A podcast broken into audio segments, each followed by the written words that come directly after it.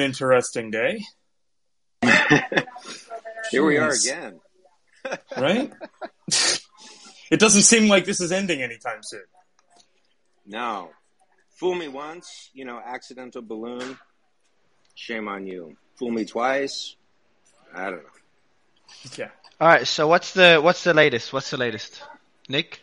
Um, let's see. I know that the DoD seems to have confirmed that there is an unidentified flying object. Um, and just for everybody in the audience that doesn't know what that means, that doesn't mean it's a little green space alien. That just means it's literally what it sounds like an unidentified flying object. So, hang on one second. I mean,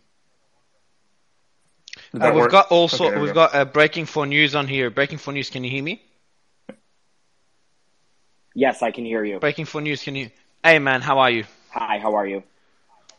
Uh, you've been covering the story earlier. We've been talking on whether we should start a space or not. What's the latest now that has, that, that convinced you like we've got to start a space urgently? What, what's the latest that you have? So this has obviously been uh, a very important 24 hours. We had two separate unidentified um, objects that have been downed. One off the coast of Alaska uh, Friday afternoon, and one about three hours ago in a coordinated effort by the Canadian government and the American military to down a second uh, object over Canada.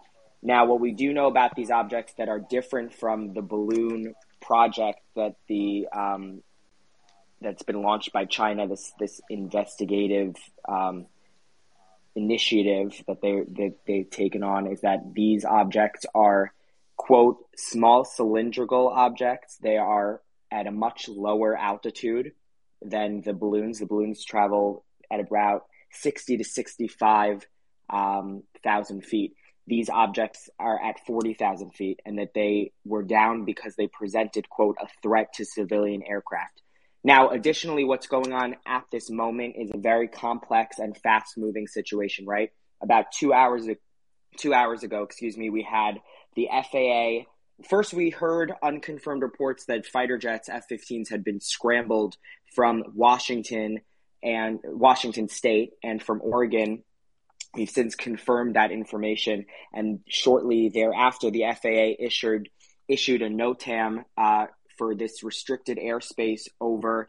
I, I hope I'm pronouncing correctly. Havre, Montana. Now it's a 50 by 50 nautical mile space, and it has been lifted as of five minutes ago. Immediately after, we heard from a representative. His name is Matt Rosendale, and I'm going to read to you his statement. He wrote, I am in direct contact with NORTHCOM and am monitoring the latest issue over Havre and the northern border. Havre is very close to Canada, by the way.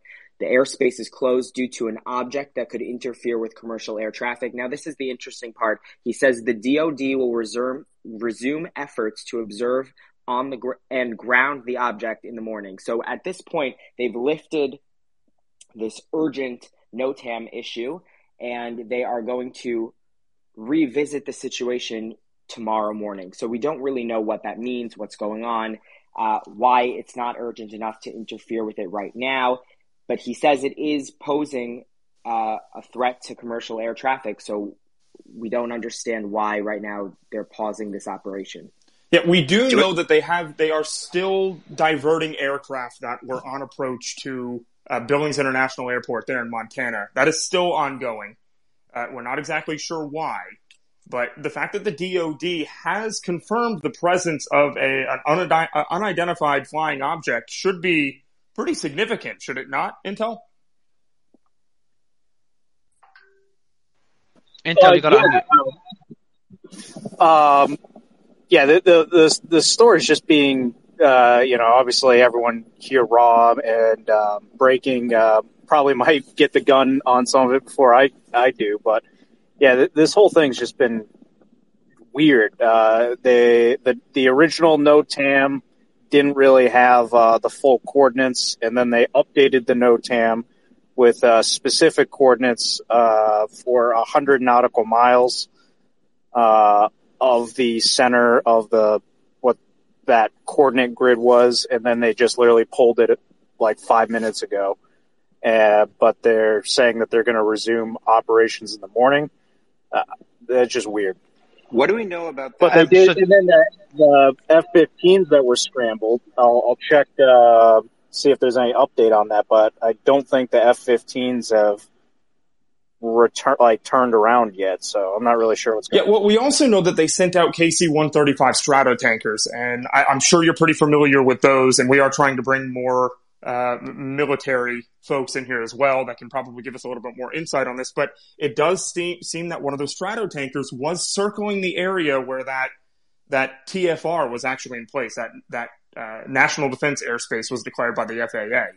So what would that tell you? They're used to typically refuel uh, military aircraft such as fighter jets, correct? Uh, yeah, and they can also refuel uh, drones uh, as well. Um, it looks like the Stratotanker is leaving the area, uh, going west. So But what would it tell you? Actually, let's let's go to breaking four first because he seems to have his hand up. Let's get an update from you. Go ahead, breaking. I I just wanted to make the point really quickly about uh, how how we found out about these two objects. Right, it wasn't forthcoming from the administration. It was uh, the end of a press briefing that occurred yesterday, and John Kirby um, was kind of wrapping up his statements, and he got a question from the press, and it was sort of like, "Is something going on in in Alaska?" And, and let's be clear, John? Kirby is the press secretary for the Pentagon. So go ahead. He uh, he's no longer the Pentagon press secretary. He's actually moved to the White Oops. House as a uh, an additional resource. I'm going to find his exact position, but it's been a recent switch. Um, but basically, he then pulled out this this pre-written statement and said, "Ah, yes. Now that you're asking me about this, I'll kind of tell you that at 1:45 we kind of just shot down something." So it's a little weird. It's a little suspicious that that's going on, and I'm just gonna make that point of how this all unfolded. We don't know if the administration would have been forthcoming if they weren't asked about it. We have no idea. We we tried to contact our sources and we didn't get back in time for this space. Um, but an additional piece of information from CNN shows that the pilots of the jets were conflicting. In some of them reported that it interfered with their sensors. These objects, some of them said that they had no identifiable uh, propulsion of the object and couldn't explain how it was staying in the air. So something is, is certainly occurring, and we don't know, obviously, if this third situation that has been put on pause over Montana is related, but it definitely seems that all three of these incidences are connected given the time frame and uh, but but they are being clearly separated at this point from all officials both military and, and Biden administration um, from the Chinese balloon program and the balloon that was shot down last week. Got it. All right. So so okay, Aaron, jump in. I'll let you jump in first, and then I'll go to Intel. the uh, 50 by 50 mile uh, airspace what do we know about what's below that what do we know you know where is that in relation to the nuclear silos around billings or where is that in relation to the location of the uh, chinese balloon Uh, I'm I'm about to actually post that in the uh, in the in the pinned tweet there. But if breaking knows the the information on that, or if Intel knows, then hopefully we get an answer from them. Yeah, so in relation to uh, the the nuke side of the question, I did make a tweet uh, on that. Uh, so the closest uh, nukes would be approximately uh, between 90 and 131 miles west, southwest, and south of the NOTAM.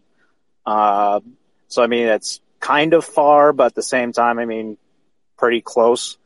Um, but yeah, the uh, the fields, uh, the the missile silo fields of Montana, uh, the extreme outer edge of that is between 100, uh, 90 and 131 miles. In terms of what's directly below uh, this town, I would have to take a few minutes to look around. do we know anything about directionality of movement of this object presumably it didn't fall from outer space into that 50 mile radius. So 90 to 130 miles doesn't seem terribly far from a, a critical site if the thing is is moving when we intercepted it.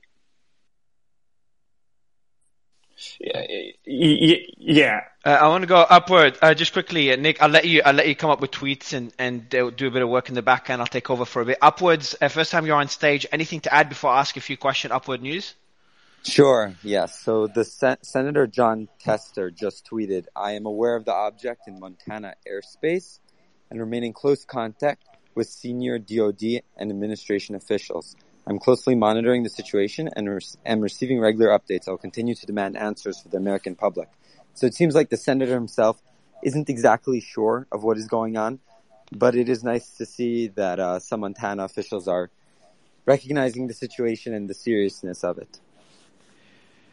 So just to get a good understanding and overview of everything, uh, Rose alerts, breaking for news. You guys, uh, by the way, upward appreciate that and thanks for joining us on stage. Just followed you as well.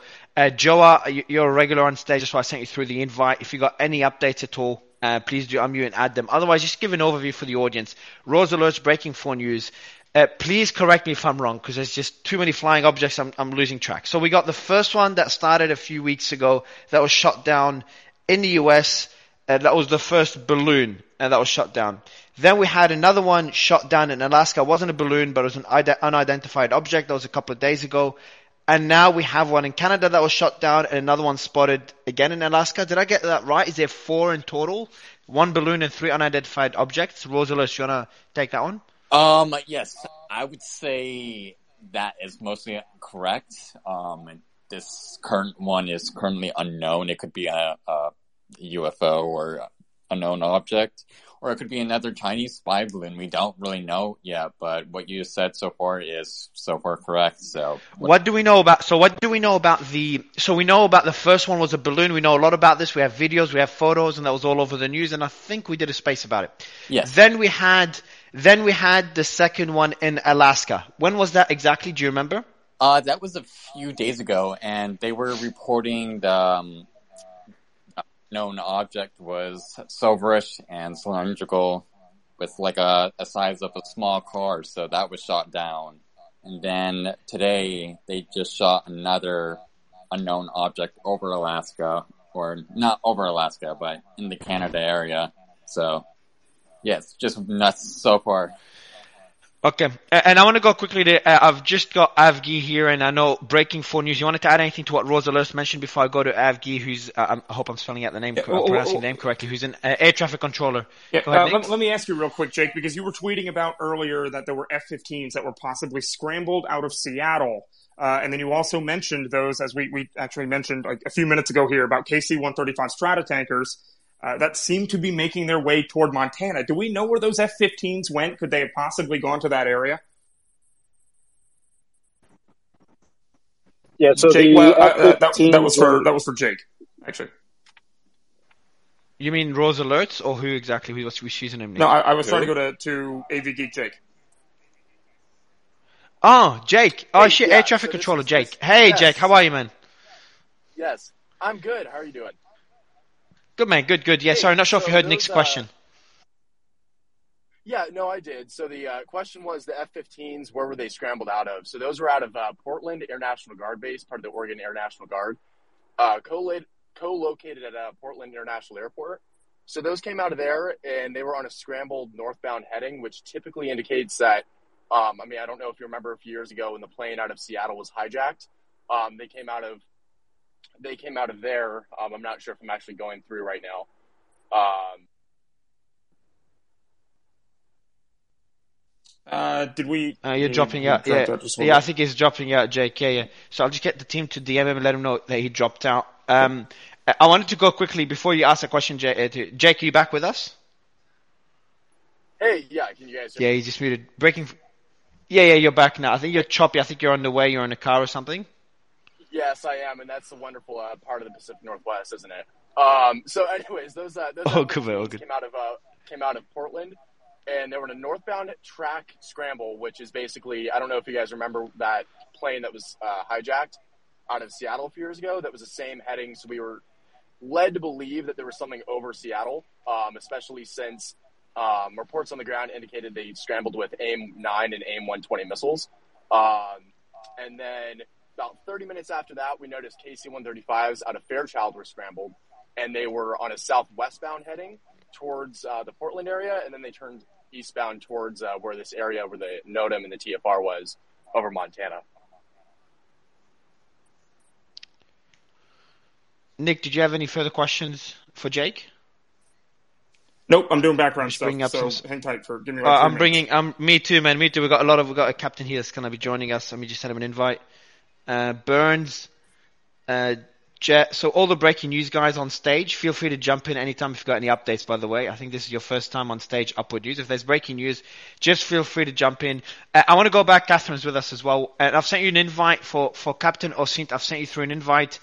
Um, as a commercial pl- pilot, I'd love your your thoughts uh, on the UFOs that we're seeing and why the airspace was closed in your opinion. So I've just sent you through an invite to come up. Okay. Uh, I do want to go quickly to breaking to, to Rose alerts and breaking for news, guys. Just to go back the, the back and forth we're having earlier. Um, again, Nick, if you got breaking news, just jump in. Um, so the, I, oh, we we talked about the Chinese balloon. We talked about the UFO in Alaska. Then what we can you tell us ex- exactly what we saw today? Initially, we saw and we got Captain here. Uh, Captain Osint on stage. I'll give you the mic in a bit, Captain. But I want to go to breaking for news. Um, uh, question there, man. What we saw now is an, a UFO was shot down in Canada, and that was by a, a, a U.S. jet, and that went over Alaska. And now we're seeing yet another UFO. Is, am I on the right track? Because I, I, got woken up for this shit. Yes. Yeah, you are on the right track. Uh, Jesus. sorry, Roz. No, no, you're, you're good. Uh, yes, you are correct. So um, today, Alaska. Well, not Alaska. Alaska was a couple days ago.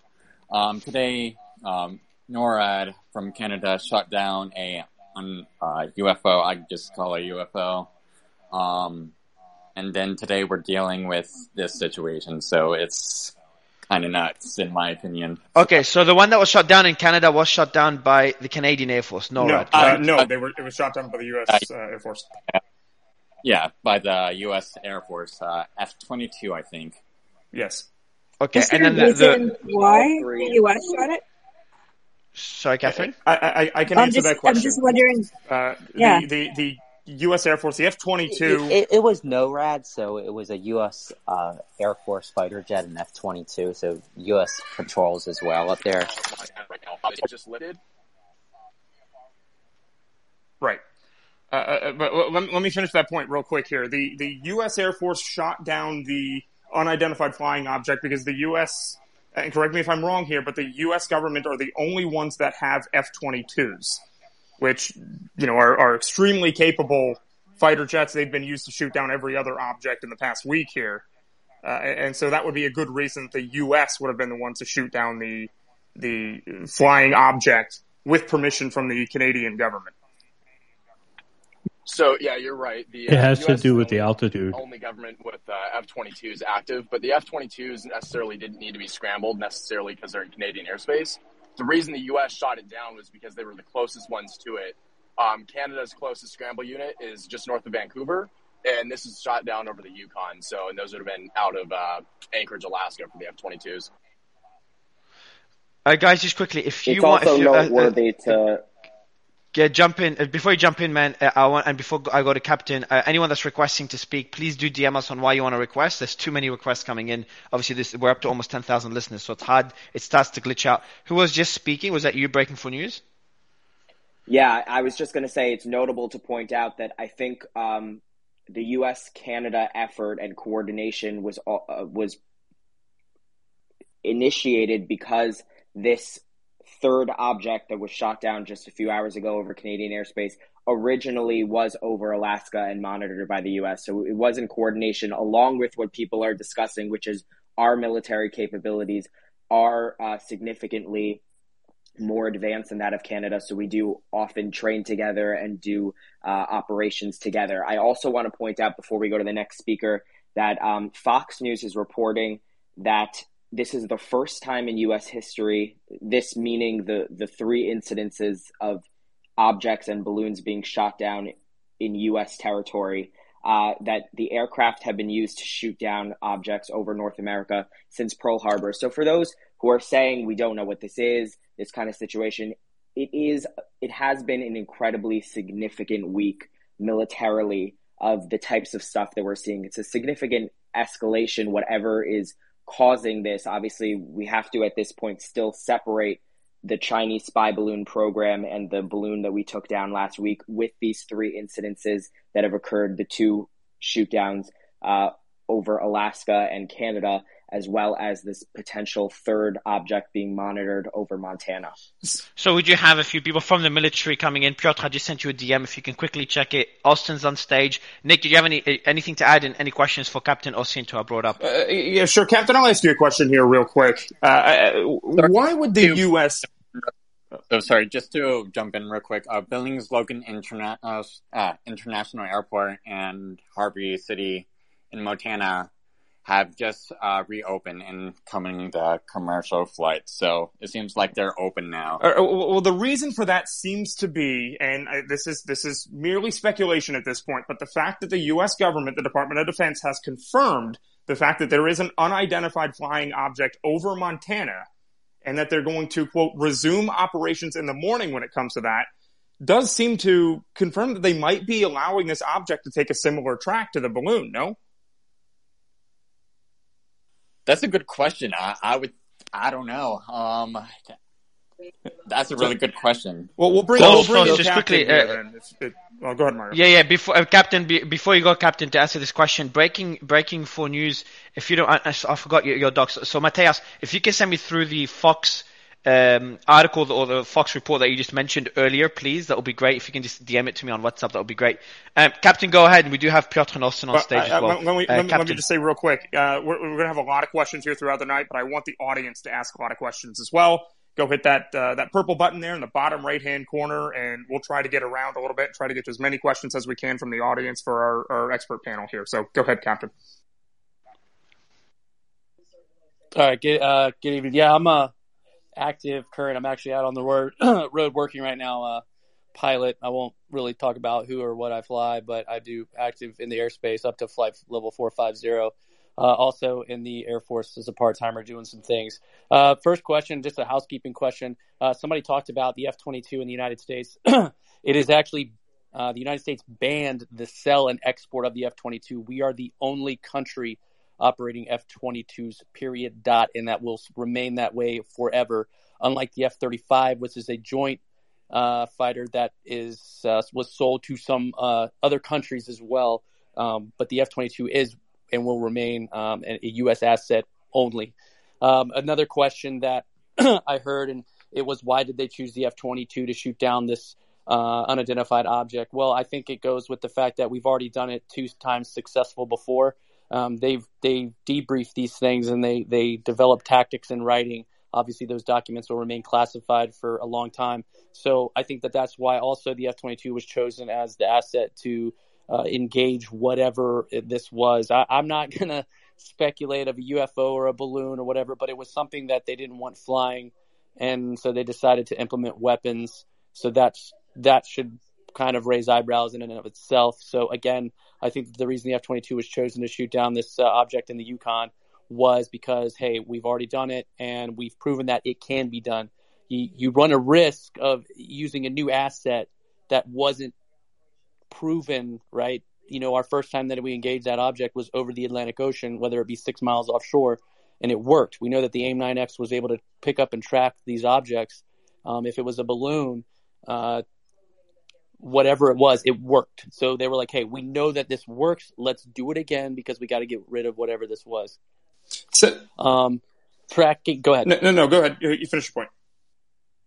Um, tracking the object over Montana. Um, that really, from my line of work, that's really interesting to me because there's no uh, aviation information posted in a NOTAM or anything for any other aircraft to uh, transit that area that is a highly saturated route going from East Coast to West Coast and vice versa, especially going into Seattle, New York, and stuff like that. So I'm really surprised that they reopened it. Another thing is I'd be curious to know how was this ob- object identified? Was it identified by a passing airliner or corporate aircraft? Um, did somebody lay eyes on it? Because when they scrambled, I do believe there was still some daylight left, and they could have uh, put eyes on it. And then also when they dropped this NOTAM, you know, they scrambled the fighters out to there. The F-15s, which is again is a capable platform, it can go up to the higher altitudes. It can't exactly go to the F-22's altitudes, but it's pretty darn close. And if this, especially with this NOTAM being uh, 34,000 feet, that leads me to believe that whatever this was was totally within the range of the F-15 and capability. So they've reopened that. They dropped this NOTAM and then they're allowing the aircraft to go in and out of that area. It makes me wonder. Uh, okay, did it just up and uh, I'm I'm gonna sound crazy here, but did it up and disappear? Did they go out there and find nothing? And something else, guys, we got to keep in mind: we're all human beings. Was this uh, was this a false ID? Was this somebody saying that they think they see something and called in, and then it got passed up the chain of command to NORAD? Did NORAD make a radar lo- a primary radar target on this object? You know, these are all que- these are all great questions that we got. Well, Captain, would they call this an unidentified flying object if they didn't know that an object was there at this point? Because they did say they were going to resume the operation in the morning.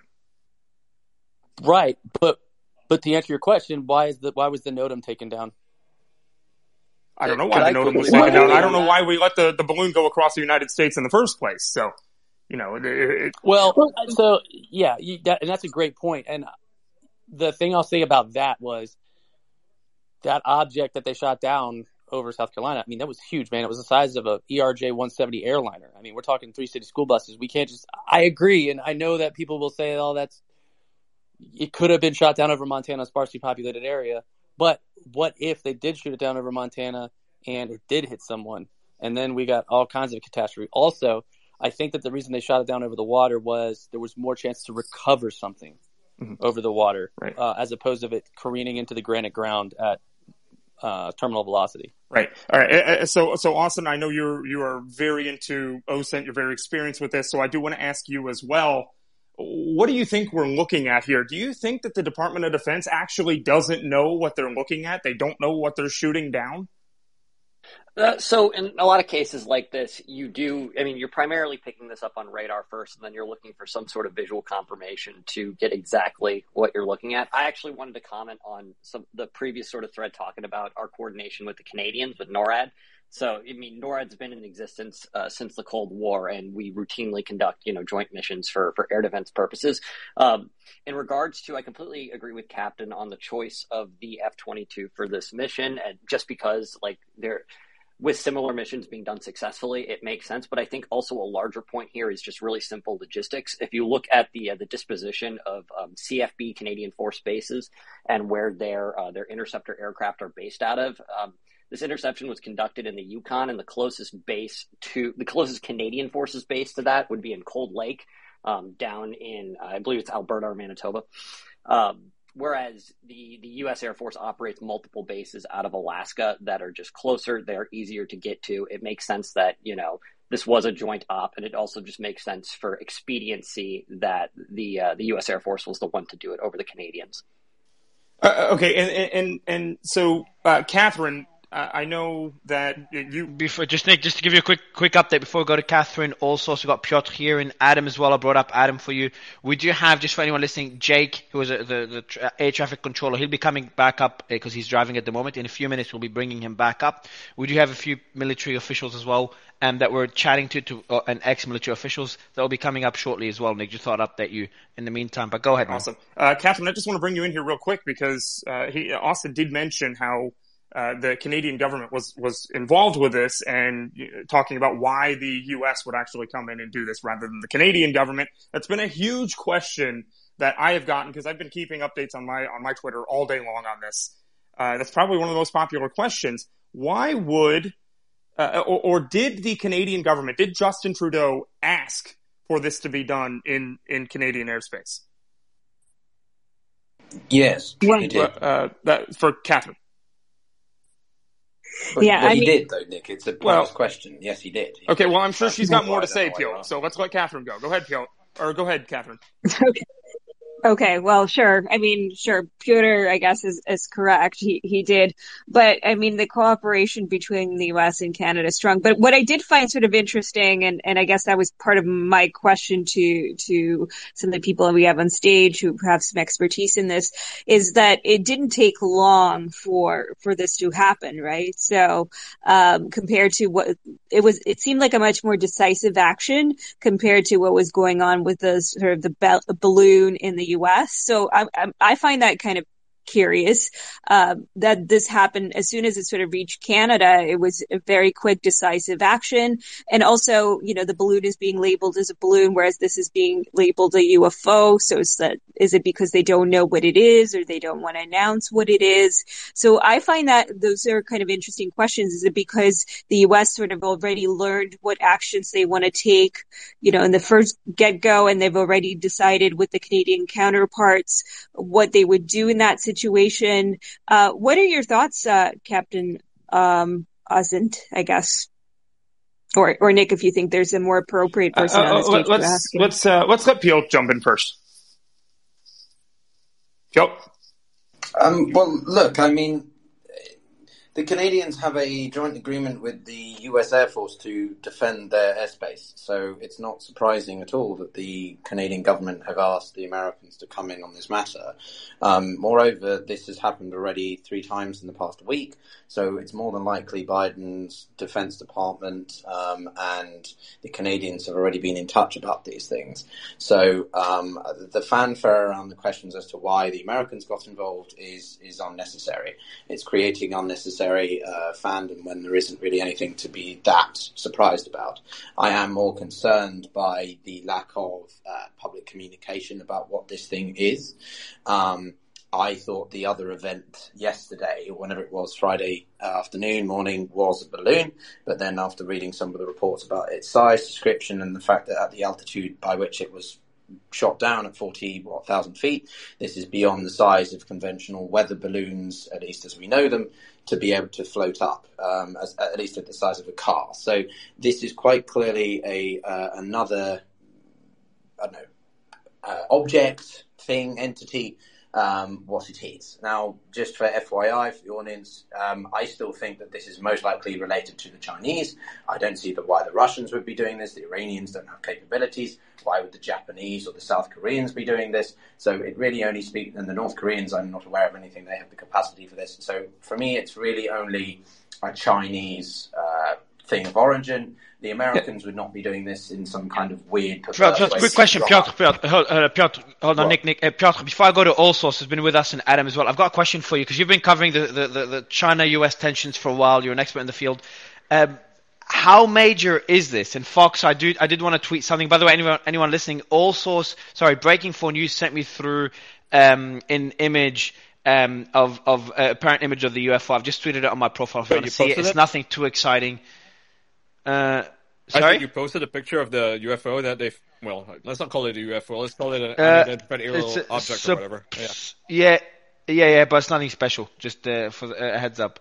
Um, it's it's a pretty shitty it photo. Like Actually, I'll, I'll delete it. A little for a better photo. That that photo just went out um, about ten minutes ago, purportedly being someone's uh, brother capturing the photo. Additional resources like CNN and Reuters are reaching out to confirm the photo's location and authenticity. And once that's done, we'll we'll give some more information about what it is. But it shows two white lights in the sky. It's not very clear at all what, what's going on at, at this point. Uh, plan planets or it starts a little bit, but I could be wrong. I say that again, man. It looks like uh, planets or stars a little bit, like but Mars I could be something. wrong. It could, yeah, yeah. So, so we're gonna we're, we're gonna work on confirming that here, but uh, yeah, I, I, do. I do want to go quickly, if you don't mind, Nick. Also, you've been with us as well since the early days. So after Piotr uh, answers the question, I do want to go to you on, as well. Um, so Piotr, Mario, how? yeah, yeah, yeah, uh, yeah. It's, the question I have for you, Piotr, is uh, how serious is this? And I do want to refer to a quote that Fox News um, and I think um, uh, also also Breaking for News or Rose Alerts sent me this. Uh, Fox quotes the following, and I'm going to read it out. This is the first time in U.S. history that aircrafts have been shot down over North America since Pearl Harbor. Um, so, would love to get your thoughts on this, uh, Piotr. Well, we have no confirmation. Okay, number one, Fox is an entertainment news source, not a verified news network. Uh, fun fact. So they're going to be slightly sensationalist when they portray the information. Second, this is no confirmation this is an aircraft. It's just a orbiting object. Therefore, we don't necessarily mean if this was an actual aircraft, so a Chinese aerial like thing that was going up against an F 22 Raptor or whatever it was that shot it down, that's a significant cause for concern. I don't have significant cause for concern because the Americans have decided that we're going to let this thing bob around over US airspace overnight. So, um, what I encourage everybody to do is follow this and but keep it in a sense of perspective. What happened last week was that half the fandom that came around this thing was the media itself building up this um, hysteria and stuff because we are very well aware of the concerns between China and Russia, China and America. Tensions are high, but this does not mean suddenly that the Chinese are going to be launching aerial invasions into American airspace with paratroopers coming down over Montana. Well, uh, okay, the well, that, that, this is all speculation here. This is all speculation. so I so think we need I, to I, just keep a sense of Okay, I, am going to go ahead and go to all source here because all source. I do want to ask you why are the Chinese or why is the U.S. government not placing blame on the Chinese at this point? We haven't gotten that for uh, since the first balloon that flew over, right? And by the way, uh, Nick, just FYI, I did bring up Igor, um, who's been on the, the producer behind Ukraine on Fire, who's been on the show before. So just give you a heads up that I've just brought him up as well. Okay. Uh, go ahead, Alsos. Yeah, so look, I think one of the things that we have to acknowledge is, and i am going to bring up two points. One about your question, Nick, right now, and then the second one about the U.S. Canadian, right? Why did the U.S. shoot down? So one, look, the, the term, and I think to Ian's point, right? What do we call this? UFOs like the, the term the DoD utilizes is unknown, uh, unmanned, or I think is unknown aerial phenomenon, UAPs, right? But for everybody else, is UFOs. Like those have been occurring for a very long, long, long, long, long time. I think what happened is, is because of the Chinese spy balloon, there has been a decision, a lesson learned within the Defense Department and this administration, which would probably carry on, that now from now on, any UAP that violates U.S. airspace will be shot down period, done, because of the, the public pa- uh, pushback of what happened with the Chinese spy balloon. That now I think this is a, a new um, standard that they're going to apply and saying we are going to defend our, ter- our, our airspace and our territorial integrity. But UAPs uh, are are not new, and sightings of UAPs within even the Defense Department are nothing new. It's the response, and more importantly, I think the public statement that we have from U.S. and Canadian officials publicly stating this. Because again, the one in Alaska and Canada, we wouldn't have known about unless it was because of U.S. government and, and Canadian government. And, and, also, I'll read I'll read this out to support what you said. Montana, someone just yeah. sent me this from the team. Montana is home to some of the most significant, well documented, and interesting UFO reports in the history of, of ufology. Yeah, so the, I think that's something new. Like I think in the past, you know, anything that was a UFO UAP, we were just kind of hush hush, don't talk about it. And now the administration said, "Yep, we're going to be publicly saying." And I think why they're not placing blame is because they just don't know, and I think they don't want to cause a diplomatic incident without having further information of what's going on. You know, this can be a million of things. I mean, I think there's also notions like this could have been a, just a commercial entity and this thing has just floated around and nobody really knows. And the, you know, NORAD detected it's like, all right, we're going to shoot it down.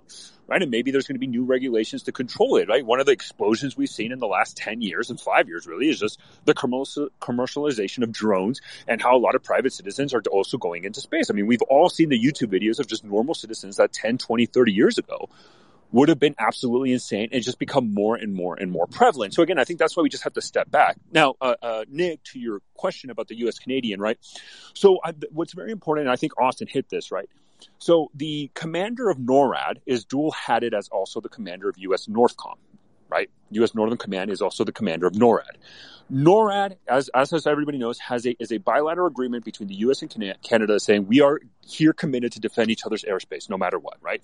What I think people need to understand and recognize is that U.S. military relations with what the term is we use is called the Five Eye Partners. Five Eyes, that is U.S., Canada, UK, Australia, New Zealand. From a, even from a military standpoint, that's just in talking about intelligence. But from a military standpoint, we are very integrated, right? And it's very common for U.S. military officials, especially in commands and, and, in command headquarters, to have as their superior officer a British, a Canadian, Australian, or New Zealand military officer that serves in your immediate chain of command. Right? There is a deep level of integration between uh, U.S. and Canadian, U.S., UK, and all those Five Eye partners, very integrated, right? And if you talk about NORAD, the, the, you know, we have 50 plus years of integration in the defensive airspace. I believe the deputy commander of NORAD, right, the second in command, I believe is always a Canadian, right? The first is a U.S. and then the second is a Canadian officer, right? So people need to acknowledge that in many incidents in military terms, when we're talking about Canada, the UK, and U.S., Australia, New Zealand, there's such a deep integration that, and it's only going to get more and more and more integrated, right? That that is in many ways that we all operate very similar, even more so than the term I think we all use to, to NATO. So I think that is why the Canadians, and I think Austin brought up a good point. Hey, the F 22s out of Alaska were closer, they're going to intercept it. If there's a threat to the U.S. and it goes into Canadian airspace first, the Canadians are going to shoot it down because in NORAD we share a lot of information with the Canadian U.S. It's just a, it's a single command with both militaries, and our Defense Department and their Ministry of Defense just talked extensively together. Okay, yeah, yeah, so so let me let me let me ask Adam a question real quick. And all source, I'm going to bring you back in about 15 times here in the next half hour. But Adam, I, I want. Oh, Nick, I just I, I told I told Mario I'm going to be um. Yeah, all good. I'll DM him. I'll DM him. All yeah, good, bro. I'm at a birthday all party, good. All but good. I'll be jumping in and out.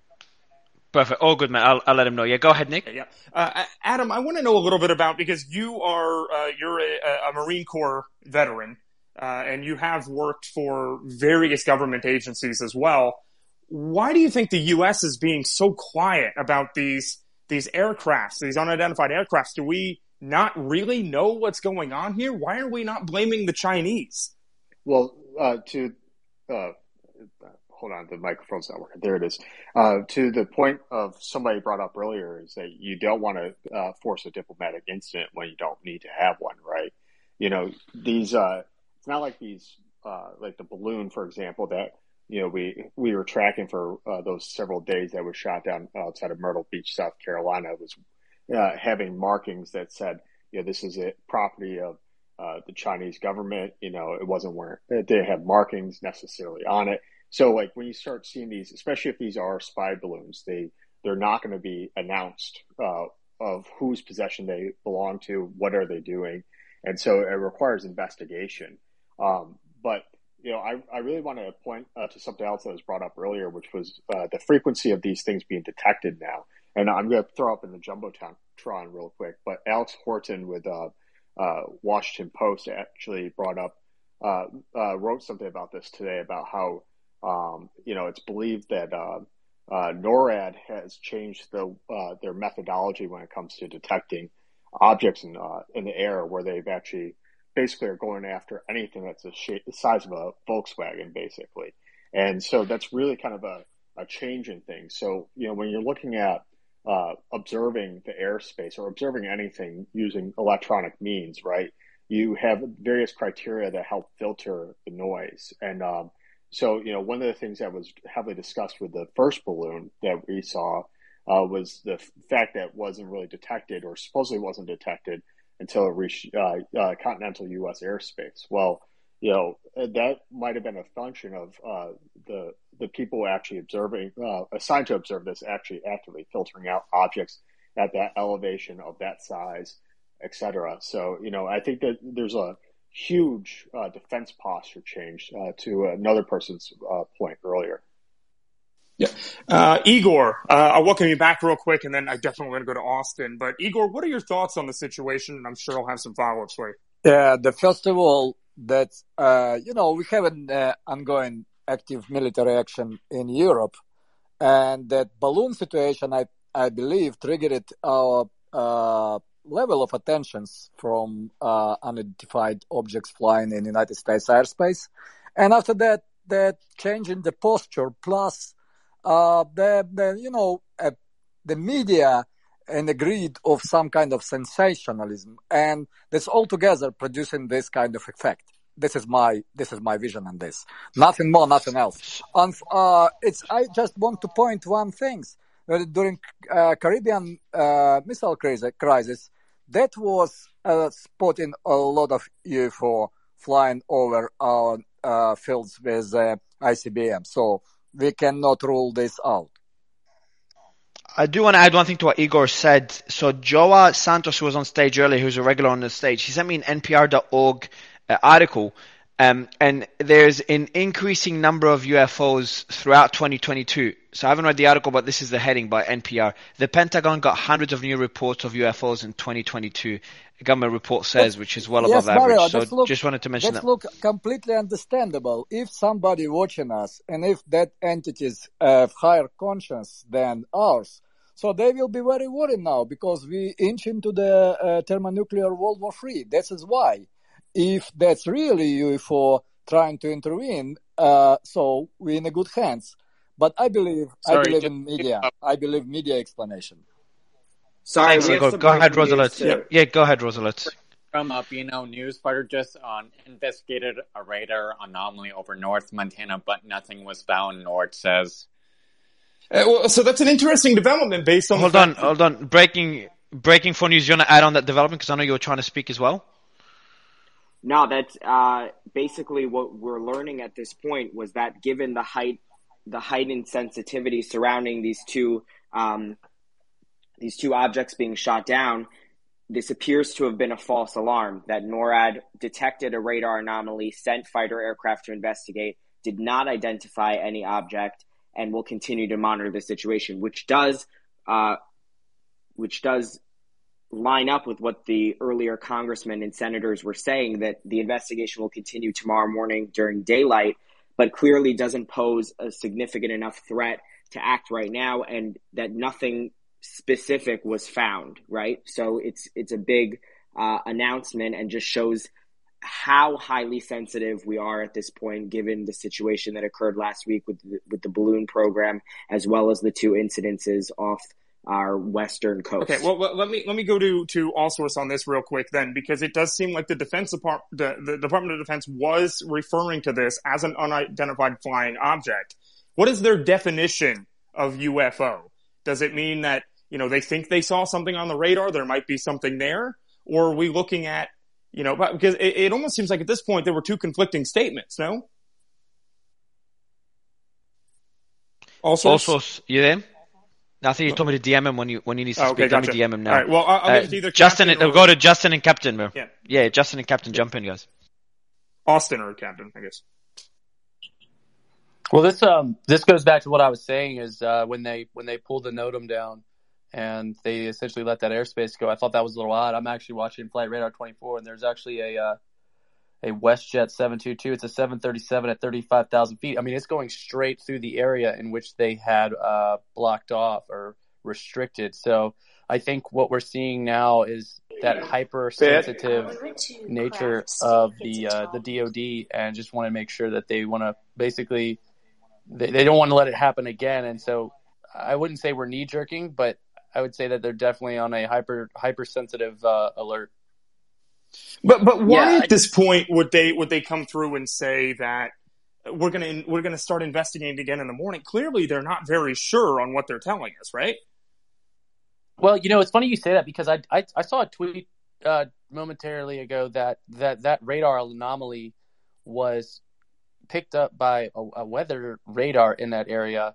Um, something was reflecting back. I'm not a specialist at radar returns and signals, but there was yeah, something to be but, said with that, and, and I saw that tweet about. It. I'll see if I can find it. Yeah, yeah, um, we're trying to what? go ahead, Rosalind.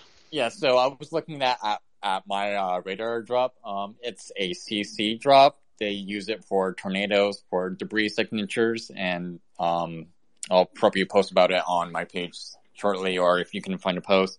Um, so there was a giant line of unknown debris going across, so I would think the radar picked up that. So I don't know.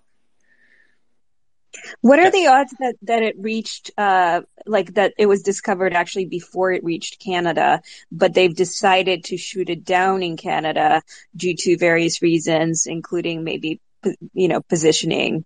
Um, and also I think there is, we seem to you know, think that it is Chinese, but is it because we're so di- diligent now and we know that the previous ones came to, from China? Could it be something else? Uh, well, well, just to be clear, Catherine is referring to the object that was shot down over Canada today, not the object that yeah. we're talking about in Montana. So. Sorry, yes, the object in Canada. So. Yeah, as a Canadian, I'm more hyper focused. of course. At the moment. Sure, sure. Um, okay, so I guess we'll we'll go ahead and toss that to uh, Adam real quick. Um, yeah. So why I I was going to ask for clarification on the question. Are you asking why they chose to shoot it down over Canada, or? Well, I'm thinking, I'm wondering because because it makes it sound like the reporting makes it sound as if the object was discovered when it was in Canada, but could it have been flying over the U.S.? Well, it, they discovered it, it over the U.S. and shot it down in Canada. Catherine, they have confirmed that it did overfly Alaska yesterday, and it was actually identified oh. in U.S. airspace yesterday, even though that we shot down another one of these objects in Alaska yesterday. I brought in, and uh, by the way, Nick, I, I, I just brought in Jake again, uh, who could probably give us more context on this. He's okay. uh, he's got a good connection now. Uh, I don't, um, I can't, I can't see him. But yeah, I've just I've just sent him an invite. He just DM'd us. He's ready to come back up. Okay. Uh, Austin, no, go ahead. No, and I'll say like, okay, well, so we just ahead, got something from the Canadian Nick. Defense Minister. it seems that the object shot down over Canadian territory posed reasonable threat to civilian aviation. It's a similar thing that we heard about the one that was shot down in Alaska yesterday. So it gives us hopefully a little bit more context that this object may have been a lot more. Uh, it may have been very similar. Jake, so. uh, Jake is on. Jake is on stage as well. Nick, yep. I know you had some questions for him. Sure. Uh, uh Jake. All right. So I, I, I, don't know if you just heard that. I don't know. Did you listen to the press conference with the, uh, the Canadian Defense Minister by chance? No, I didn't get a chance to okay. for uh, that press conference. All right. Well, well, it does seem that it, she has not confirmed the altitude that this object was flying at. Obviously, we know the one yesterday was shot that was shot down in Alaska was forty thousand feet. This one was allowed to overfly Alaska for some reason, but it, it, it does seem that the description that the DoD gave about the object in Alaska that they shot down is the same, very similar to this one that was in that we just found in Canada today and shot down. So, uh, what are we, what are we looking at here? And then, and, and Nick, Nick, they're not similar. This question goes to you and breaking, break, and Matthias. This is not similar to the balloon, is it?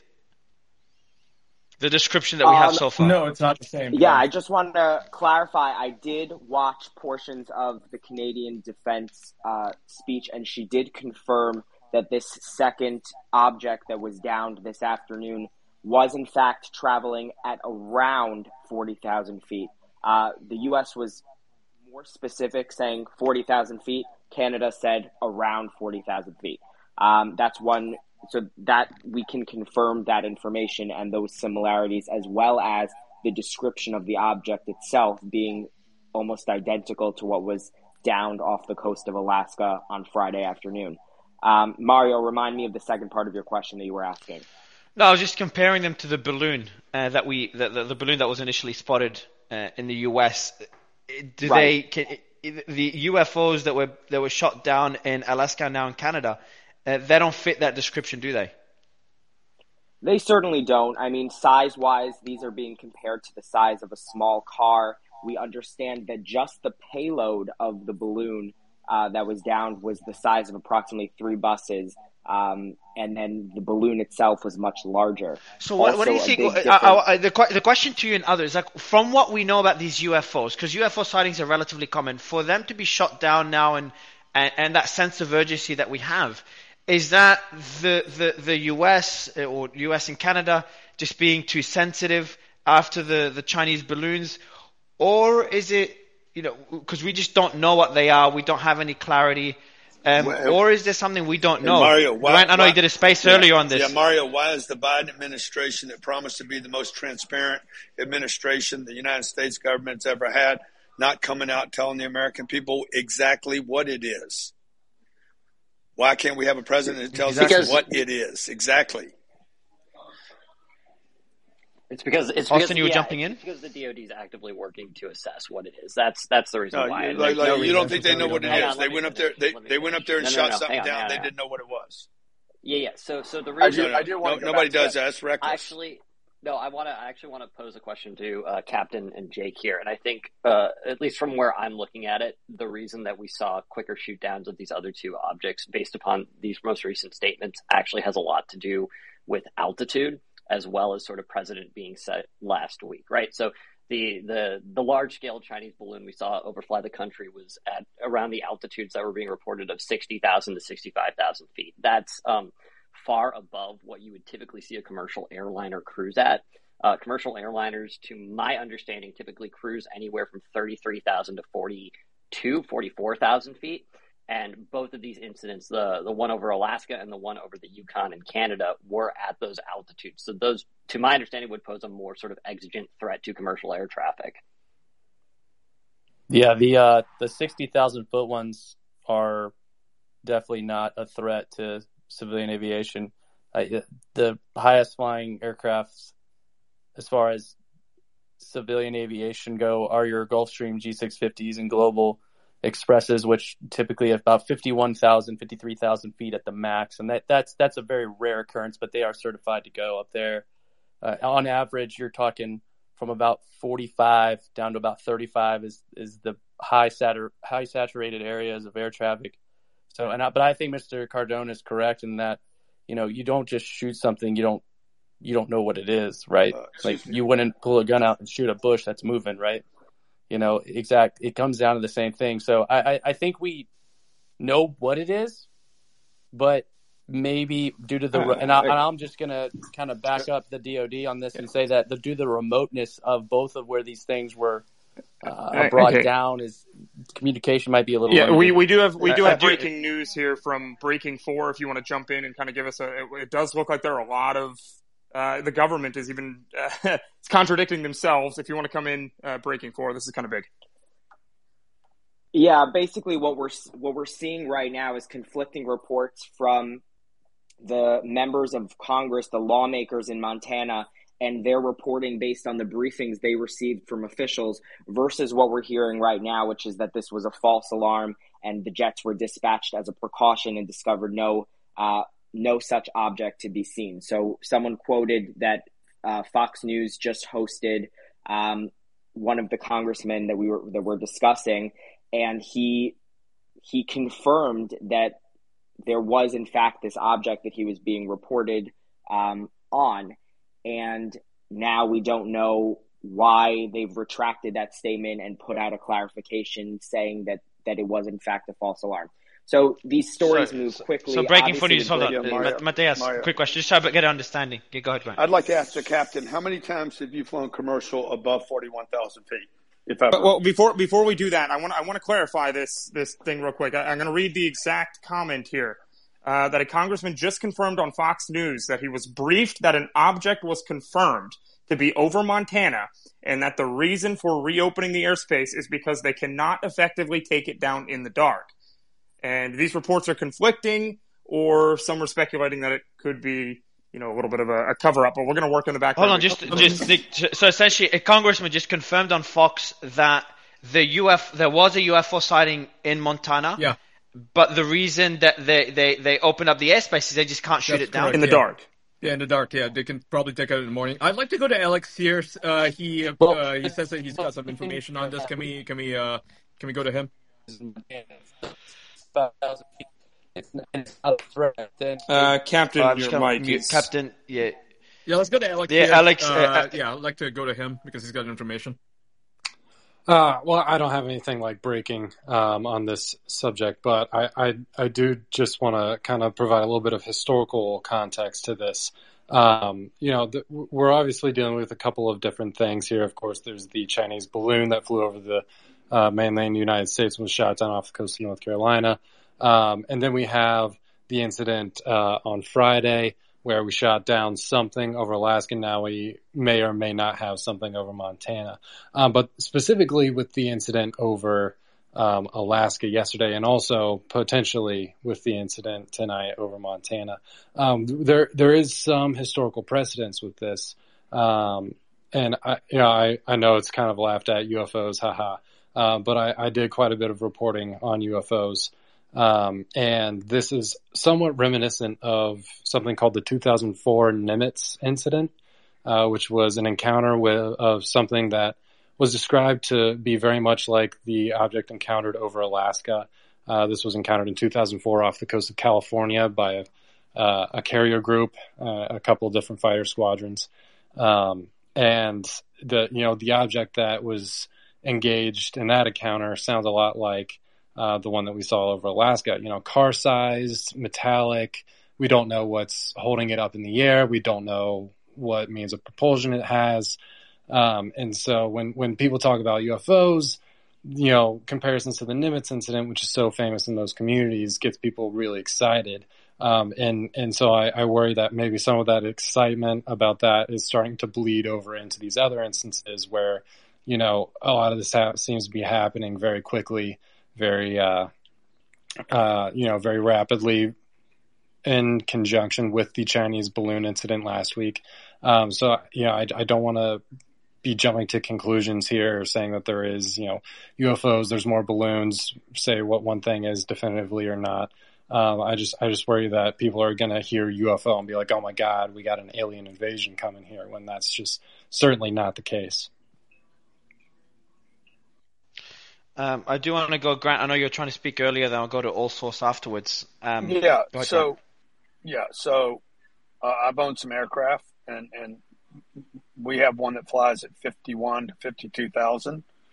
I most commercials flying at 41, and most of the time it never hits there. I was asking the captain, how many times have you been above 41,000 feet on any of the Boeing's or Airbuses?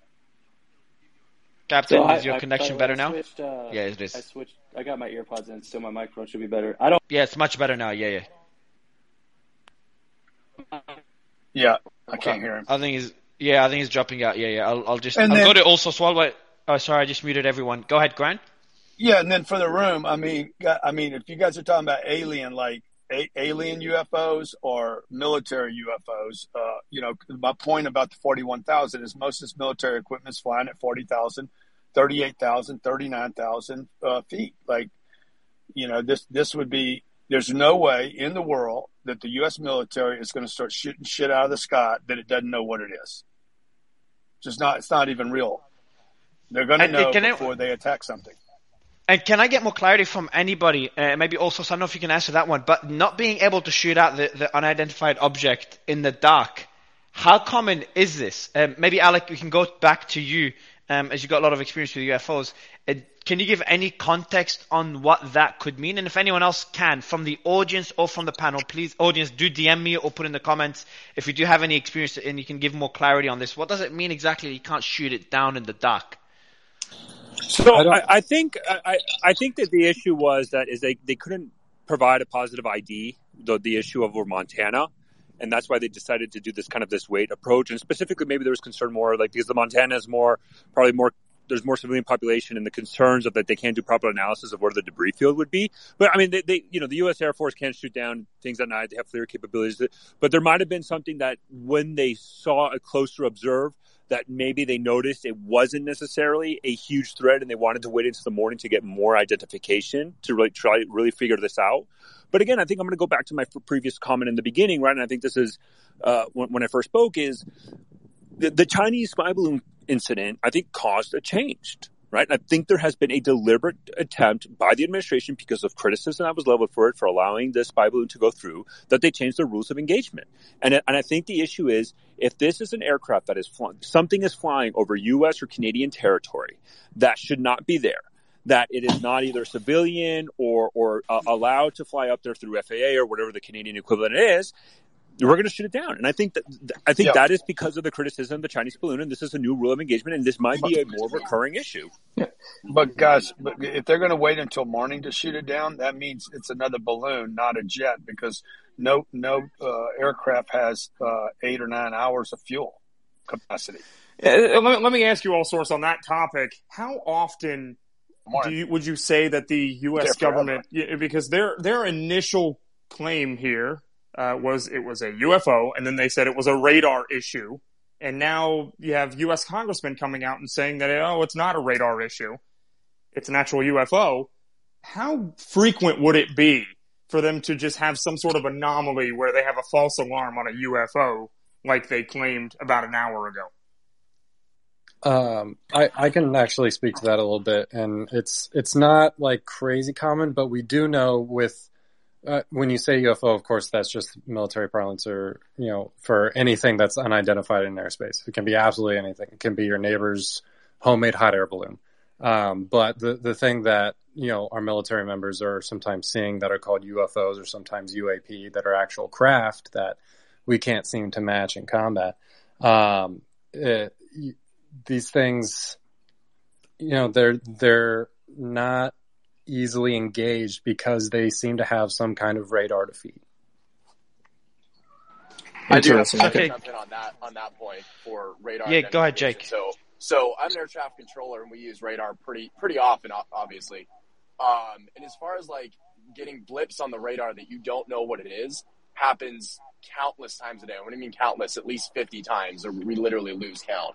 Now we're dealing with blips that are a lot lower, so it could be a flock of birds or even a drone or like one of the other members said, potentially like just your neighbor's balloon or something like that. But it's the same t- type of technology when you're looking at like 60,000 60, feet, 40,000 feet.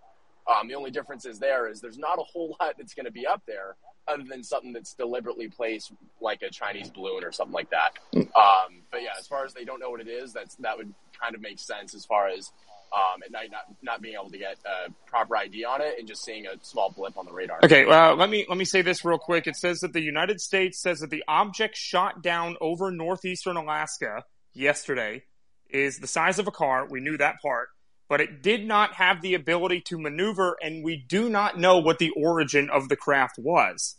Uh, and, and earlier today, CNN actually reported that pilots that were assigned to take care of the aircraft or, or, or, the, the unknown object in the air were saying that they were so confused on the propulsion, the propulsion system of the aircraft.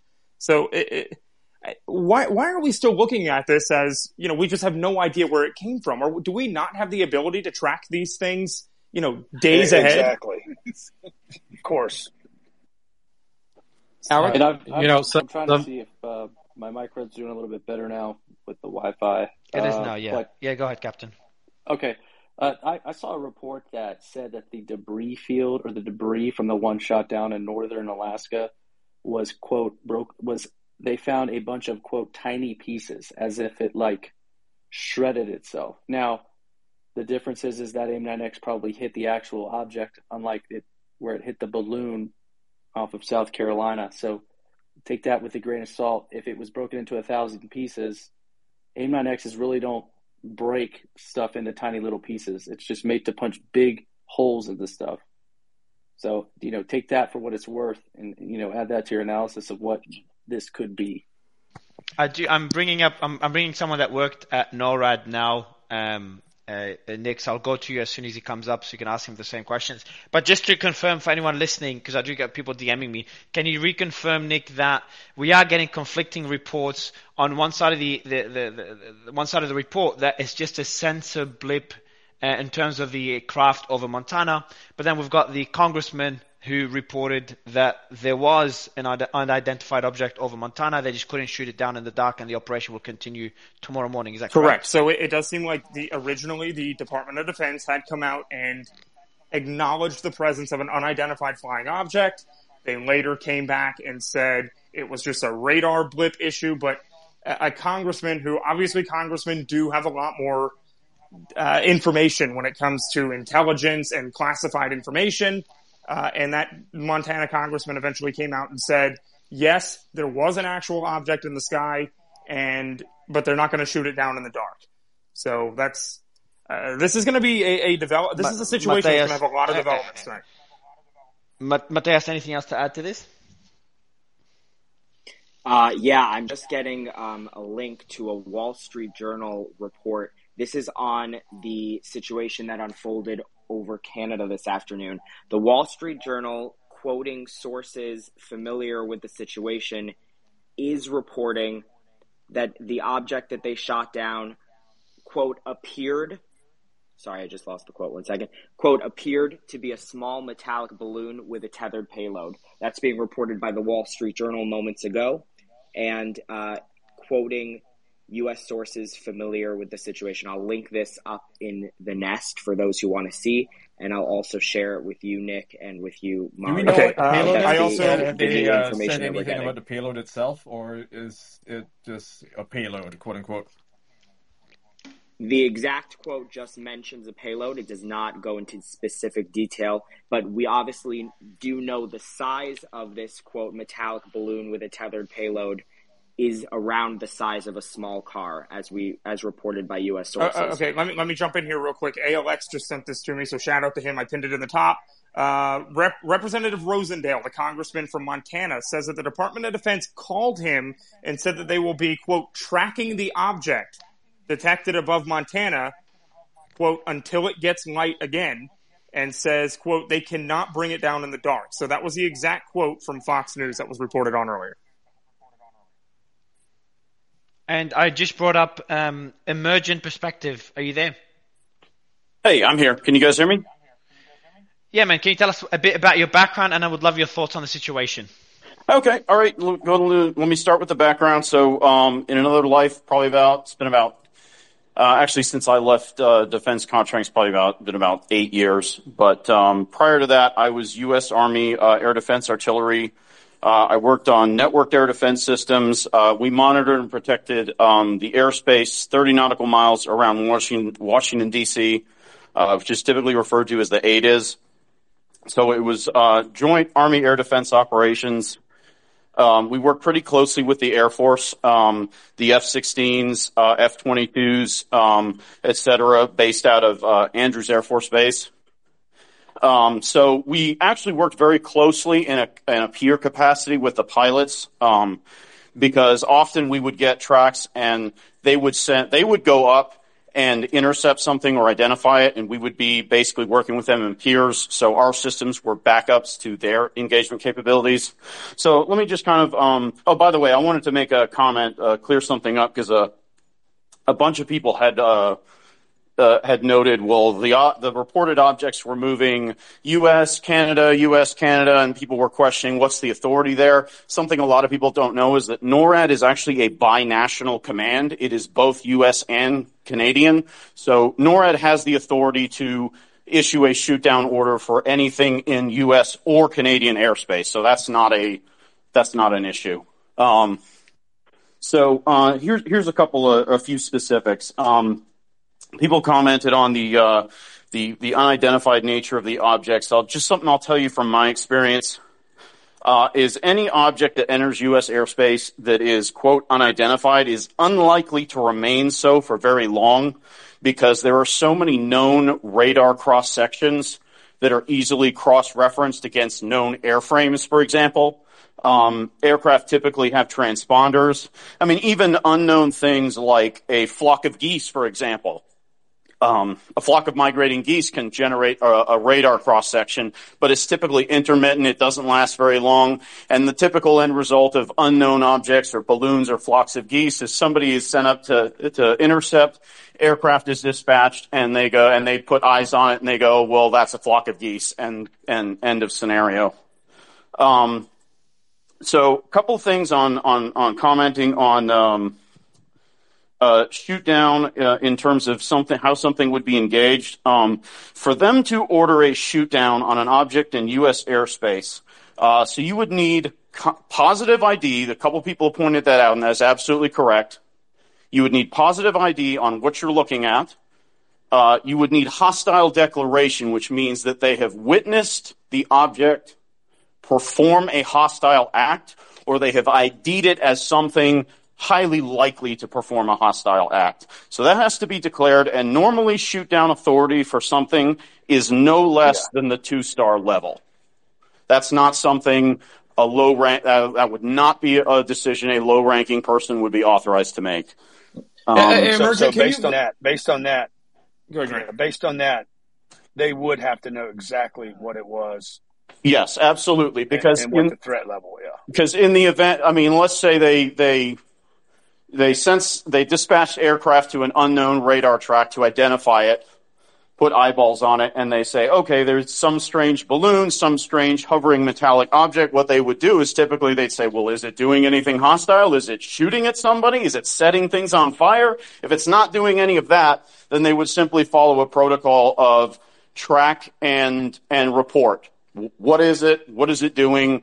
Really shooting something down is is as an absolute last resort, yeah. only with positive right. and, and, NORAD, NORAD's never shot anything down, to, to my knowledge. Is that right? Um, pr- probably not. I would say during the time that I was at, probably in the last twenty years, no. There have been some close calls. Uh, one rather infamous example: there was a congressman, uh, I forget from which state, who um, uh, flew into DC without filing a flight plan and forgot to turn his transponder on, and they came real close. They were they were pointing things at him before they ID'd that it, this was this was somebody who uh, had, had, had Sorry. What you're saying, sorry, man. What you're saying is that it's very rare for NORAD to actually shoot anything down. This is a very rare occurrence. Very rare very very unlikely that they would just go trigger happy on anything unless they've identified it. when it. was Mario, uh, when's the so Mario, go- no, this is the first time ever. Uh, I believe since World War II. I could be wrong. That's, No, that's no what heard. over American air in American airspace. This is the first time ever. Yeah. So since, so since the said, creation of NORAD, yeah, since the creation of NORAD, these are the first Oh, incidents so where we've had okay. shoot downs. I mean, Yeah, let me let me give you. Can, can I give you guys an example to, to frame this in real world terms? On on nine eleven, when they were talking about like the third and fourth, and these were studies uh, uh, scenarios we studied extensively. On nine eleven, when the when the, they had after the first two planes had hit, and they were talking about the third, fourth, and at one point maybe a fifth plane out there. They were trying to get authority. They were trying. They had aircraft trailing them. They were trying to get shoot down authority. And the time, there was not really a clear ROE for that. And they finally decided that shoot down authority had uh, on on 9/11 had to come directly from the president, and they were not able to get that in time. They then changed it to where now it's SecDef, and then there are some appointees below him who have that domestic shoot down authority. and also, did you hold on? Hold on. Also, did you just confirm as well what Grant and Emergent uh, mentioned that this is the first time NORAD has ever engaged? Yeah, yeah. I mean, yeah, this is the first time, and I think, but again, I'm going to just end up my comment. You know what I said earlier. I think again, this the, the Chinese spy balloon. I think, and I, to Emergent's point, I think there was changes of the ROE, right? And NORAD has said, you know, sec, you know, the National Secretary, uh, National Security Council press uh, secretary John Kirby said. We were, we don't know what it was. It was an object. It was not supposed to be there. It was entering U.S. territorial waters and we shot it down, right? I think to Emergent's point that the Chinese spy balloon, we're all seeing the coming record they have changed their rules of engagement. And I think now the rules of engagement are if this is an object that's not supposed to be there and it's entering our territorial airspace, we're going to shoot it down because I think they don't want a repeat of the Chinese spy balloon. And I think unfortunately, and this might be now, are we going too much, right? Are we now being too public about this? Is there's too much discussion? But also, Are also, we- quick question. Yeah. I've got two questions for you. So, so uh, uh, Emergent Perspective did mention that for the for for for a US shoot down for the shoot down to actually take place, they have to have a positive ID, and they have to identify the flying object to to likely be hostile. That's correct. Right, and and I- and I and I think emergent is hundred percent correct. But, but the question I have is: Has there been a change of ROE based on the Chinese spy balloon incident to ensure that this has? So basically, you can have a positive ID, right? You can have a positive ID, and your positive ID is this object is none of the U.S., no Canadian, no civilian purpose. It has, it is not supposed to be here. Has there been a change of ROE at directive of the President of the United States to now saying we have engagement authorities over this airspace? And the, and by the way, the Canadian incident, right, with the shoot down in Canada, that was coming from the request of the Canadian Prime Minister, and they also said it was a cylindrical object or you know something like that. We're So, so hold on. So also, if this is a request, if this is a request from the Canadian Prime Minister, doesn't that contradict the first point? And I- I'm just trying to, to, to, to be objective here, but doesn't it contradict the first point that it's the Biden administration changing the rules of engagement or the Air Force or changing the rules of engagement based on the Chinese spy balloon? Now you've got the Canadian Prime Minister himself requesting for the UFO to be shot down, and he doesn't have any point to prove. He didn't make any mistakes with the Chinese spy balloon. Does that make sense? No, the, the the Chinese spy balloon went over Canada. Oh, okay. So he's getting he's oh okay. So he's getting criticism for not shooting it down as well. So you th- you think so I think there there is a was—there has been a yeah there, I think there's I think Emergent's 100 percent correct just as there was changes after 9/11 right? And, he mentioned a perfect you know delegation. That's what we call in the military delegation of authorities at a certain level of SecDef whatever et cetera et cetera. And he's right. You know generally a lot of these decisions are held at higher commands and there's that's why they're generals and commanders and secretary of defense and POTUS because they have they have higher levels of responsibilities that they can assume. The question I have, and I think this is a legitimate question, and maybe we might get an answer or not, has the Chinese spy balloon, just as 9-11, changed the rules of engagement? Has the Chinese spy balloon changed the rules of engagement? I think the actions are showing that there has been, and maybe this is a more recurring thing.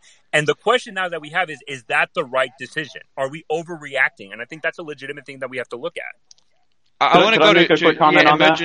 Yeah, emergent. I wanted to go to you. I wanted you to comment on what was just said. And do you think that this plays a role in the rules of engagement? Because again, I want to I want to go back to a point you said. A positive ID is required, and the UFO must be highly likely to be hostile. Do you think that rules of engagement could have been changed within days after the Chinese So- spy balloon?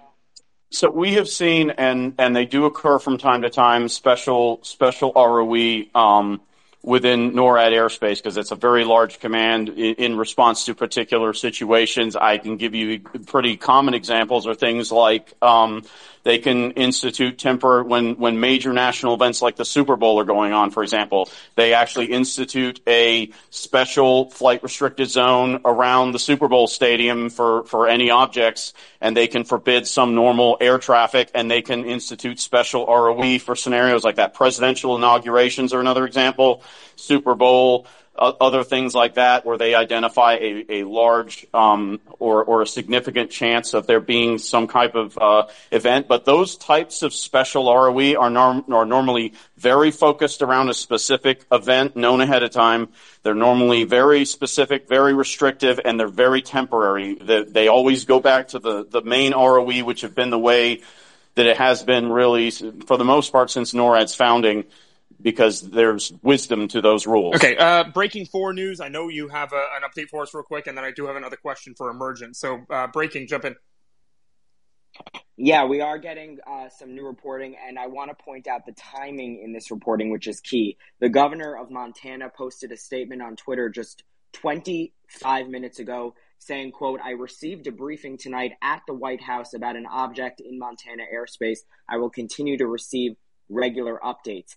Um, so this was posted after the NORAD report where they said it was all clear and potentially a false alarm what was going on. So it, it it's building on this kind of conflicting information that we're hearing from policymakers, lawmakers, and officials in the state of Montana versus NORAD and the the communications that they've been providing to the American public. So it's it's obviously very easy to see that these situations could be like near misses but at the same time, it's worth noting that it's just contributing to the confusion with this story. Okay, uh, so- and I do have uh, Joe as well. Just sent me some information that um, Air Force Brigadier General Patrick Ryder. I'll try to get him on. Oh no, no we're not going to be getting Ryder on. That's for sure. Um, stated that there was no indication at this point that it was maneuverable regarding the UFO that was shot down uh, earlier, and um, and that it had no. Let me read the notes and no indication that it had any surveillance equipment. But I just don't know what we could, you know, what information we can trust because we keep getting conflicting information, like the the UFO above Montana. So um, it's hard to determine how accurate um, what Patrick is saying is. Oh. Oh. I couldn't unmute. I'm yeah, sorry. Nick, I, could, I, couldn't unmute. Yeah, all good. Yeah, all good. Uh, all uh, good. so emergent. Uh, Brett, what? Go ahead, bro. Okay. Um, emergent. Uh, I want to ask you real quick because you know you you were involved with NORAD, and a big concern that people have had over the past week now that we've been tracking this, you know, these UFO situations, a balloon and everything. Why was NORAD not able to pick up on where these UFOs came from? And how quickly are they, should they be able to do it? How far off the coast of, say, Alaska are they actually tracking objects? So that really depends on the um, the specifics of um, of the object itself. So as I said before, different objects have a different radar cross section. Um, a balloon is going to have, for example, a much smaller radar cross section than than you know a uh, like a Soviet MiG, right?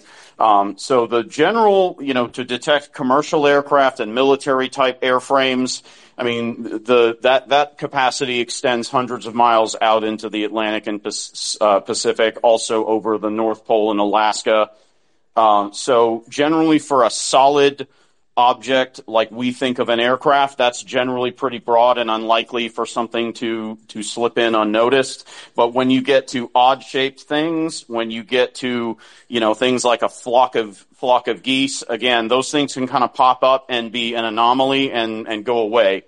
Um, there's also a, a, tuning process on any on any system that is used for um, identification. There's something called ground clutter, which is if I have a um, you know, if I have a uh, a radar that's placed somewhere in, near near tall buildings, for example, I have to carve out places on the radar picture where it doesn't pick up the building and think that that's an object in the air, right? So buildings, trees, uh, mountains, ra- uh, radio towers, things like that, and you normally have different. Um, did that did that, did that answer your question?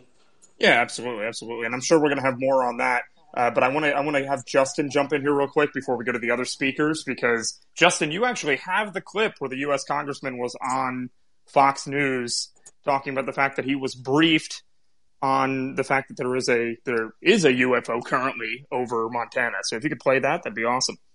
Let's play that real quick here. And uh, I guess my first question: Have you guys been briefed on this matter? I have finally, Lawrence. I will tell you that uh, when the first balloon came across and everyone heard about it, we were clawing for information, and DoD Pentagon was not forthcoming. Um, fortunately, this evening I am back in Montana. I'm at an event, a Lincoln Reagan dinner in Columbus, Montana, right now. And DoD called me as I've been sitting here and started giving me briefings uh, to tell me what was going on. I clarified with them that this is actually the fourth balloon. Okay, so the first was shot down over the Atlantic. One was shot down before it entered into Alaska's airspace. Third was shot down, uh, Trudeau ordered over Canada. So now we're talking about a fourth incident. And we had air uh, traffic shut down on the northern part of the state. Uh, my report is that it has been reopened. Uh, DOD told me that they are going to be uh, tracking the object. They can't even say exactly what it is. They're going to track the object until it gets light again. They don't have the ability to put any more eyes on it with aircraft until it's light again. Congressman, where, morning, where, where is the object? Where is the object? Do, do, they know where the object? I, I, know you say they're tracking it, yeah. but where is it it's right north now? Of, it's north of Havre, Montana. So it's so it's still in American airspace right now. So do we anticipate that airspace being closed as well? More airspace in the country in Montana being closed? That uh, I do not have any additional information on, Lawrence. I can tell you the airspace has been opened back up again. They closed it originally because the object was hovering there in that in that prime commercial air traffic zone between 18,000 and 35,000 feet. And Congressman, I, am assuming because you represent this area, do they plan on shooting the object down? I will know more uh, as it gets light again, Lawrence. Right now, they're, they're, they cannot bring it down in the dark. And once it gets light again, they're still monitoring exactly where it's going. They will give me more information in the morning or if anything changes through the evening. So, Congressman, I, I know oh, that's the end of the clip there, but uh, yeah, balloons, balloons all around. Then, huh? See, did he? Did I hear that, Justin? Did I hear that right? Did he refer to them as balloons? Well, he referred to the one over Alaska as a balloon, and then the one in Montana, he kept saying all they could do was he refer saying, to yeah, as an object, unidentified. Right? Yeah. Yeah, yeah. Uh, so, but so, he did confirm that the one in uh, in Alaska was a balloon because I, I, did hear that as well. Yeah, I think he confirmed that the, the, the one in Alaska was a balloon. Confirmed or misspoke. I just want to give him the benefit Who of the knows? doubt. Yeah, Lots of confusion. So, so it does seem that this interview happened after the airspace was reopened because the original report by the DoD and the FAA was that the, uh, or, or it's actually NORAD. I'm sorry, I'll correct myself. It was NORAD that said that there was an issue with a radar or whatever, so they were requesting that the airspace be reopened. But now that we're hearing this interview after the fact, it does seem like the congressman is pushing back on that. So, uh, Austin, I want to I want to bring you in here, and uh, and let's let's hear your thoughts on what you heard in the past few minutes. Yeah, I mean, what, what what's extremely clear is, especially considering the time of night, I should say, is that specifics on you know visual identification are going to be are going to be sparse. And what it appears to be is that the DoD is is playing it a bit safe with that which makes sense right? Before you're going to order a shoot down of something you should have visual identification of what it is. I'd love to hear Emergent's thoughts on this because as he was sort of talking about earlier you can have radar identification of something and but until you sort of send something up to take a look at it um, you're not going to sort of give that issue to shoot that down unless you put the Canadian geese population at inherent risk um, but I think what it what is clear is, as All Source was talking about previously, is with all of the hoopla that the first sort of balloon incident sort of drove up in, in domestic media in the U.S. and Canada, uh, it makes sense that to to for one to assume that there has been a change in the ROE in regards to how NORAD deals with these incidents, as well as the strategy moving forward on whether they're to be monitored primarily and let go or shot down. Um, and I think what we're seeing right now is sort of the after effects of this, because as Allsource also put uh, quite clearly, you know, UAPs are not a uh, are not a current issue. They've been going on for a while. Um, and at the same time, from what we've seen from the United States government in particular, is we've actually seen a, a softening towards releasing information regarding UAPs. I, am sure many of you remember in 2021 when the administration declassified, I believe it was 27,000 documents on um, U.S. intelligence information regarding uh, unidentified aerial phenomena uh, start, that was started collecting in the 1980s. Um, so I think what we're what we're looking at right now is we're looking at a, a NORAD that is being far more transparent than it typically is on some things like this due to the amount of sort of public attention being put on it. But I would I would take that one step further. And when we look at sort of these incidences in general, and from what we've been seeing, it appears that these are other balloons, right? I, I think it's more likely than not, based upon the uh, the notes on lack of propulsion systems, the hovering tendencies. I think we're we're left with one of two things: either they're balloons, they're being held aloft by a lighter than air device, or they are some sort of you know new technology that does not you know obey you know the laws of physics or the laws of aviation. And I think it's a it's a safer bet to assume the former. I think the next step here, and this is something in particular I'd love to hear if he's, if he's still with us, or maybe bring him back up, uh, Piotr's comments on if these are is this is a continued balloon campaign, I think there's only one reasonable country we could point to on that, considering the past couple of weeks, and that would be the PRC. Uh, uh, okay, so let me ask real quick. All source, you were talking about that in order to shoot something down, that NORAD, the Department of Defense, would have to have positive identification, and Austin just referred to that as well. But when they're coming out now and saying that the origin is unknown, how can you positively identify an aircraft like that? Actually, can you can you explain emergent? Can you explain what positively identifying would mean? Uh, sure. So what that normally means is, um, so for civilian or military aircraft, you typically have a transponder that actually identifies what it is, and anything not uh, with an active transponder. So, for example, military aircraft call have something called Mode Four, which is encrypted so think of that like being like a like a police car with the lights on, meaning you're authorized to fly anywhere if you're if you're squawking mode four. Mode three is civilian aircraft. That's um, you know your civilian airliners, and they they have different codes that they're assigned based on the the flight activity that they're currently exhibiting or the flight plan they have filed. Um, and those codes match uh, match a certain behavior, such as landing at X airport or taking off, departing at Y airport. So the and the those the behavior of that aircraft, for example, has to match the transponder code that they have been assigned and the behavior. They have to be flying within a certain limit of that. And if things go off course, then that becomes kind of a flag for people to start looking at. So ID usually comes down to obviously the easiest way is transponders. Then you have radar cross sections, and then your final is, as many people have alluded to, the well, why wouldn't you shoot down something at night? Is if something uh, your final line is visual ID. You can send um, they can send Coast Guard helicopters or, um, you know, F-16s or whatever's within range. They start looking at what they have in range to go intercept and do a visual ID.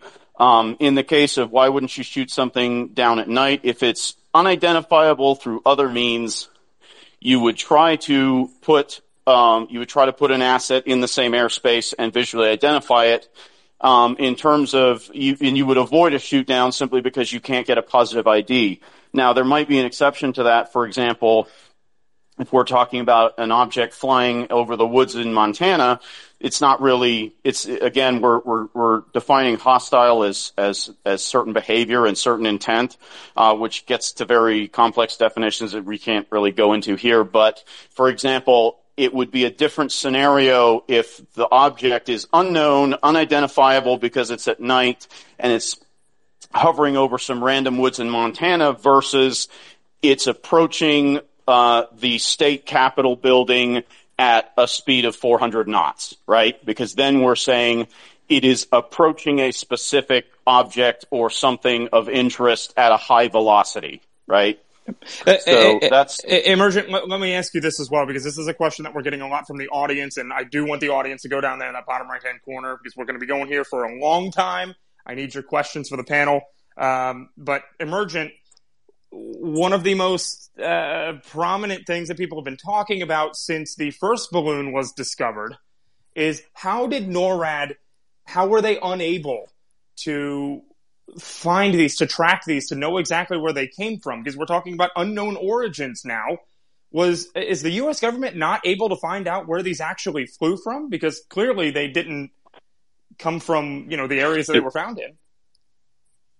To, to, from my experience, to be honest with you, that, that, that just doesn't sound like a very, excuse me, very likely scenario because anytime an object enters U.S. airspace, there's a, um, there's a database that shows lot, there's lots of data that is collected. It's, including point of origin. You can go back and say, okay, this object's uh, flying over you know, or close to New York City, and you can look at the track history over the last eight to ten hours and see, ah, it entered U.S. airspace near Seattle, for example, uh, or over the West Coast. So you can see track history, especially tied to, you can see transponder code changes, track history, um, altitude changes, um, any significant changes to a radar cross section. There's a lot of data there, so I find it very unlikely that they would actually ever be in a scenario where we have no idea where something came from. Emer- Emergent, would you say it's more likely that they're not, um, uh,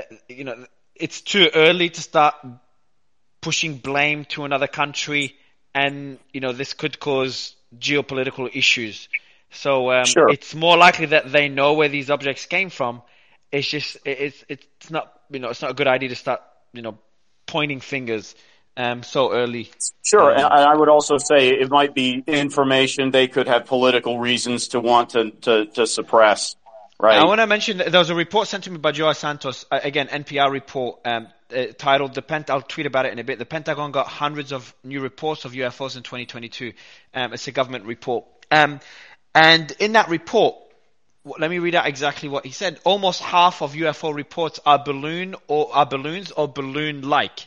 So, number one, is that common or is that just recent from your, you know, from what you've read? Because I know you haven't worked at uh, at the Air Force for about eight years. So that's question number one. And question number two: Is it possible that balloons, for you know, for the balloon to go over Canada for so long, um, is it possible that that balloon was not spotted earlier? Or do you think Canada spotted that first first balloon relatively early and just uh, relatively early and just let it go on for a while just to to to observe you know observe what it's doing observe its direction etc uh, so to the first part of your question uh, i mean small balloons i mean even things like if a you know something like a macy's thanksgiving day parade balloon got loose right? Objects like that have gotten loose in us airspace and have been have been tracked on radar um, and you know they'll do reports for those things and make sure they know what it is. So it's actually not uncommon. Actually, probably the biggest development in the last ten years is small civilian-owned drones because those can create some.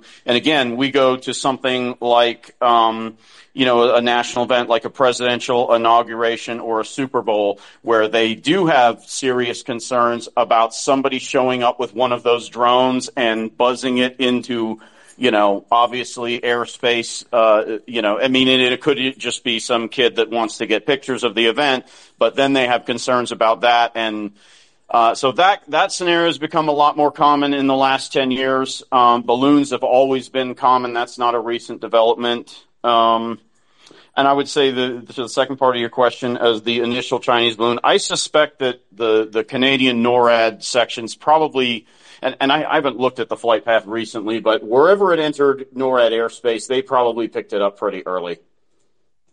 Like, likely, if it came over the North Pole, they could have. I mean, that's there. There's massive amount of monitoring of that airspace because that was always during the but then Cold why War. the, that was always why, why the, then then why the sudden escalation now? Why suddenly now there's UFOs everywhere? And, and uh, I know we've got other speakers that we just brought up. We'll go to you guys in a bit. But why suddenly now you've got all these UFOs being spotted and shot I down? I don't think it's an escalation necessarily, right? I think that this was a response to the public's anger at the fact that a Chinese spy balloon was allowed to fly over, you know, American soil for four days straight without any kind of response. And so this is a, a you know, I would say it's a reaction to that to hit it off at the pass, so to speak. Actually, that Ian, that sounds very credible to me. Uh, to be honest, uh, hearing all of this, I think some people have gone crazy with the UFO alien stuff, and I don't think that's.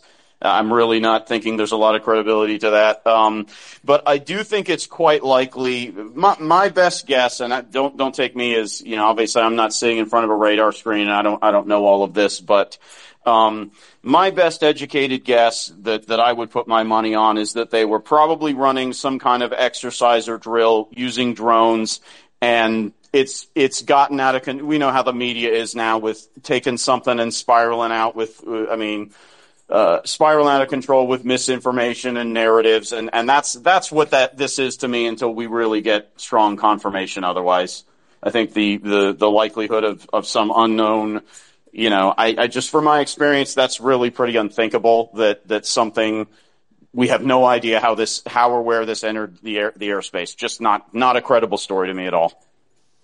All source, you want to add to it? When oh, sorry, go ahead, Mario. Yeah, before we go to all source, just last question for you, Emergent. When you know, what's your concern level right now out of ten? One being not concerned at all, and ten being extremely concerned. Where where were you when the first balloon was shut down? Where are you at now? and what will get you to a to let's say an eight or a nine? If you, I don't think you're there already, unless you are. Um, I would say I was. Uh, I think. I think the the I was listening to one actually one I think it was one of your spaces the other day with um, Dr. Gorka got up and said this seemed it comes across more like a publicity stunt on the part of, of the Chinese to do this for publicity and provocation reasons uh, because they have satellites that can get more detailed imagery. I mean, unless there's some specific thing that the balloon could collect info on that that otherwise, um, I'm really not too concerned. I think it's more of a publicity stunt. I think what's going on right now is probably more misinformation, but you know, I mean, anything's possible, and I'm I'm keeping my ear to the ground just like the rest of you. But I'm my concern level right now is is pretty low. I'm I'm more concerned that you know disinformation and, and overreaction to it is is where and I'm I, at. Uh, and you mentioned uh, Dr. Gorka. He's in the. Uh, I've just sent him an invite, Dr. Gorka. If you want to come up, uh, I've just DM'd you an invite. Oh, I've just requested, sent you a request. Um, and what would what escalation before we go to all source? What escalation would be like? Okay, shit. Now I'm at a, at a seven or an eight concern level. Uh, I would say a sighting. You know, if something happened, you know, within uh, within uh, close proximity, if an actual hostile act was confirmed within close proximity to something that is of, of serious national security interests, like military base, major city, that type of thing, that's that's more where I'd be elevating my concern level. Um, also, I know that Justin has a few clips to play for us before we go to, to, to Mr. Weinstein. Also, anything to add to what was mentioned by Emergent? Yeah. Yeah. So I think multiple things, right? I think the, the, there's a lot of ways that the U.S. can track stuff that is not only limited to radar. There's a lot of intelligence capabilities that we have that can like synchronize and provide a better picture, right? So we're not just limited on radar. There, there's uh, intel platforms that are very good at providing a clearer picture uh, uh, to see kind of what's going on. Then that's kind of to back up to Emergent's point. Um, I think from a again from a term of escalation, et cetera, and, and, if there's a concern, again, I think we just have to wait for more public information. I think the issue we're running into is that we're being, you know, the U.S. government, NORAD, is being very public with everything that is going on. When a lot of the time these incidents probably wouldn't have just received that much publicity, and I think that's causing a lot of concerns. Uh, again, we just don't but know. It, uh, what do you mean? Yeah. But just quickly, what do you mean they don't get that much publicity? If this is the first time NORAD ever engages, it's not something right, right. happens. But I think, but I think the the China again, just like I was pointing there, the Chinese spy balloon changed changed the calculus to emergent and point. I think emergent hit it again, like because of the Chinese spy balloon incident, now NORAD is being a lot more aggressive, and so as such is getting a lot more publicity. And when they're doing this engagements, they're publicly acknowledging it. right? Again, that's something else that is new. And I think the more publicity is maybe causing people to be more concerned. But one of the things we've been, we've seen is that the U.S. government has been public about this. And as such, I don't think they're trying to hide anything. And I think we just have to wait for a little bit more information to get a better understanding because there's just too much unknowns.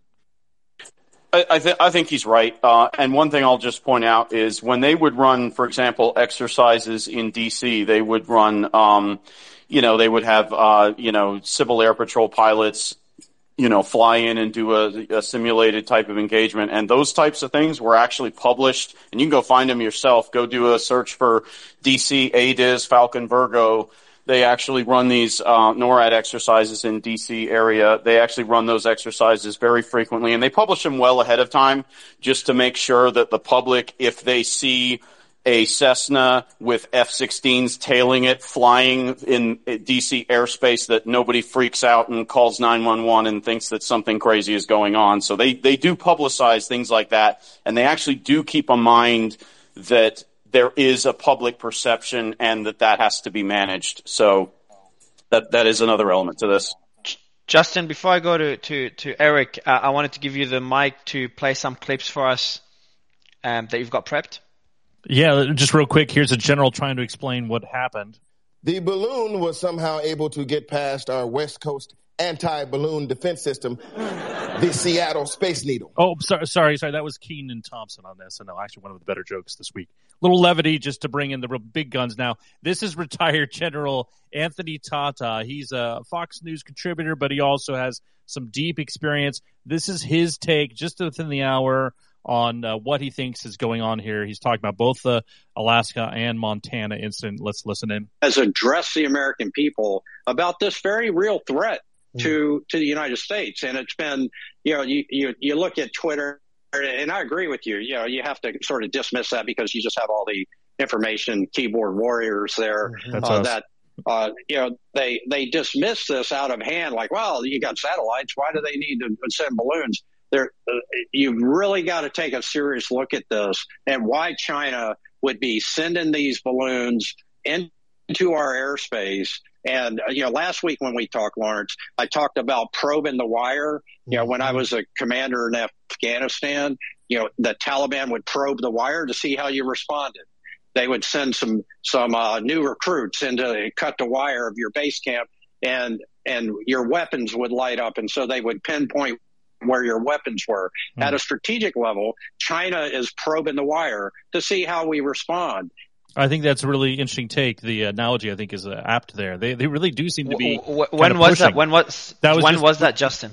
This was just within the last hour. That was on the Dan Bongino show. Okay. Yeah, I think that's a that's a very good take, and I've uh, most of the folks I know in in the military right now. That's that's that's the general consensus right now. And Justin, you got another clip as well? Yeah, here's one more clip. This is the uh, spokesperson for the Canadian Prime Minister talking about what they're doing next on this particular object, which was shot down. Recovery operations are now underway and will be supported by the Canadian Armed Forces in conjunction with the RCMP.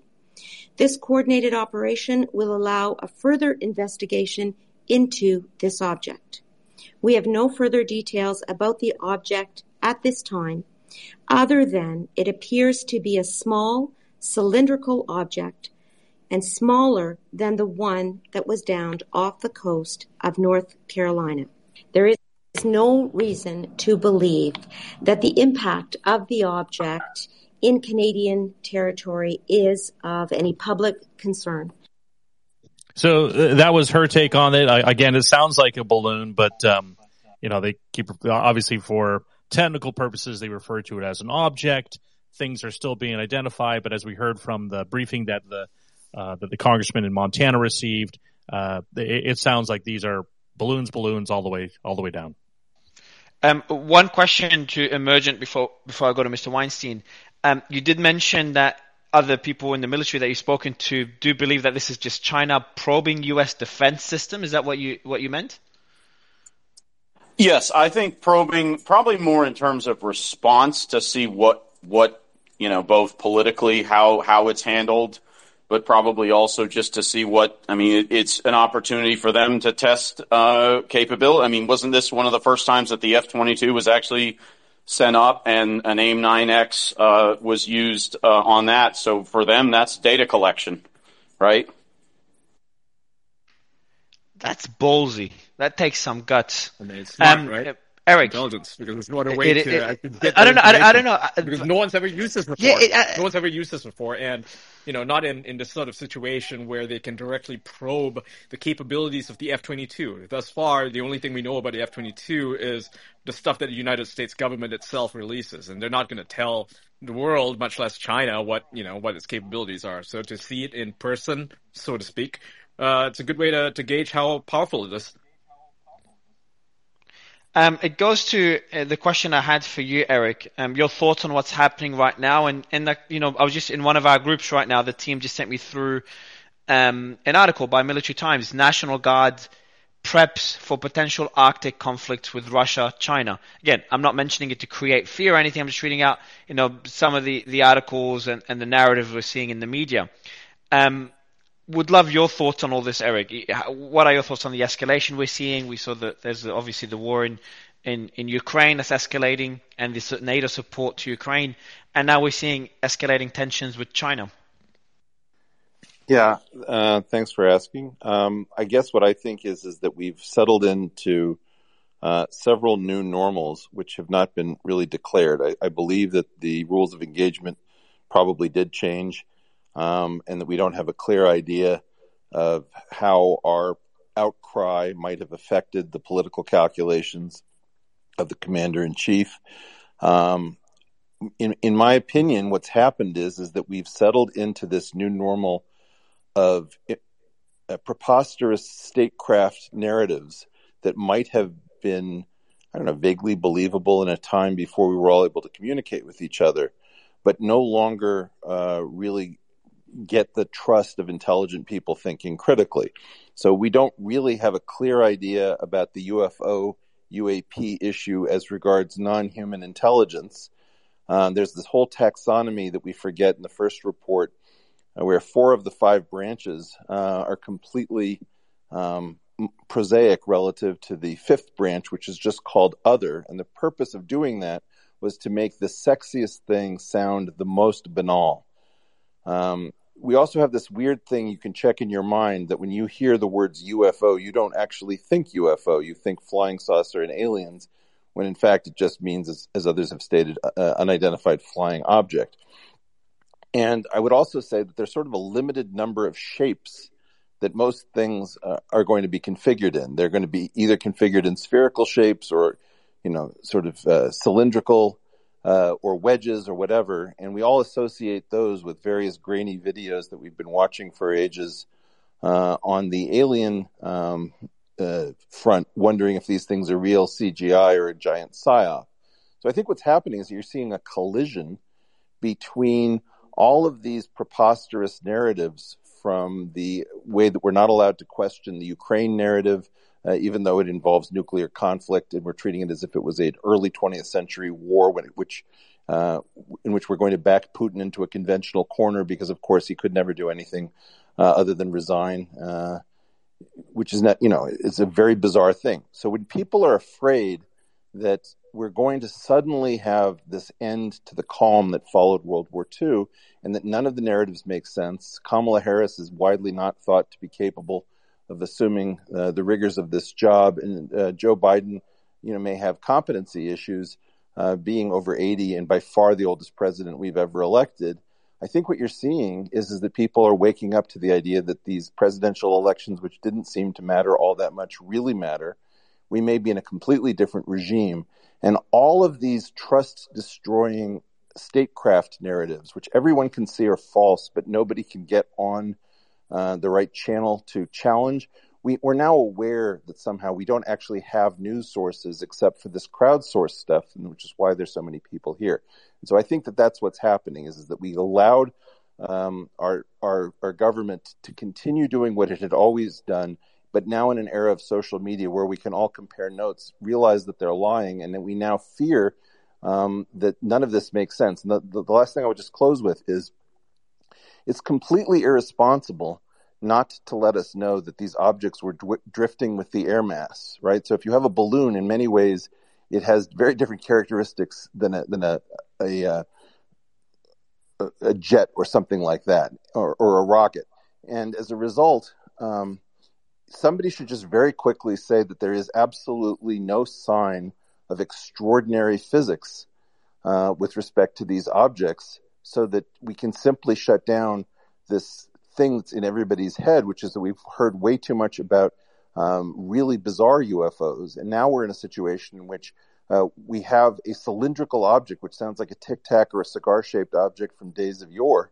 Uh, and I, I, just think it's completely irresponsible for these governments, if they know these things to be relatively conventional, to not say something because they must know everybody's going to speculate. Thanks very much. I've got two questions for you, um, Eric. First, Emergent, I, I, want you to comment on the last point that Eric made um, before I ask my two questions. I'm sorry, I had stepped away for a second. Could you give me just a quick quick summary? No, oh, oh, oh good. I'll, I'll, do that in a bit. Uh, Eric, you mentioned the settling. Uh, we've settled to new normals. Can you elaborate on this point? Because I, I, was I was going to ask you about it before you even started speaking, and that was the first thing you mentioned. What is this new normal? Essentially, the new normal, so far as I can tell, is, is that the government embarks on some program that it claims is in our communal best interest. Many of us fear that it is in the best interest of the ruling class because so many of our top politicians have become fabulously wealthy and we can't quite figure out what's going on.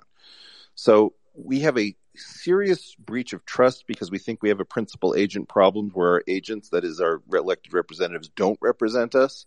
And what they do is they say, we're going to embark on some program for example, whatever the EcoHealth Alliance does in Wuhan, China, funded by the Defense Threat Reduction Agency. And none of us exactly understand what this thing is. We don't really believe the cover story. We don't know if, in fact, this is good for us because we found a workaround against the, around the bioweapons convention that we need, or we don't know whether Peter Daszak is endangering us. Let's say same thing would be true for Epstein. Same thing would be true for changes in the M1 money, money supply, uh, where it's denied that this has anything to do with inflation.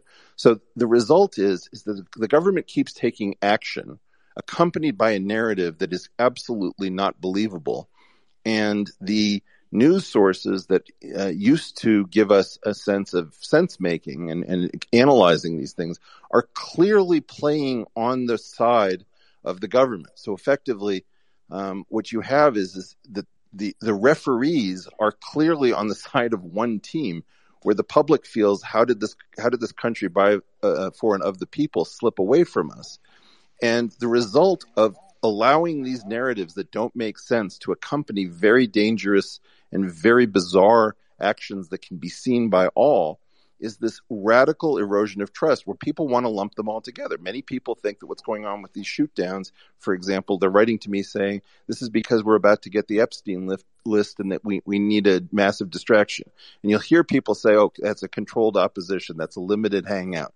Um, useful idiots we've all adopted the psyop level where we're armchair amateur uh, defense uh, spooks, where we're trying to, to say, "Oh, you're, so stupid that you believe that," because nobody knows what to believe because our media is continuing with the same way that they used to present things, but in an era where we can compare notes, and now we know that they're absolutely lying.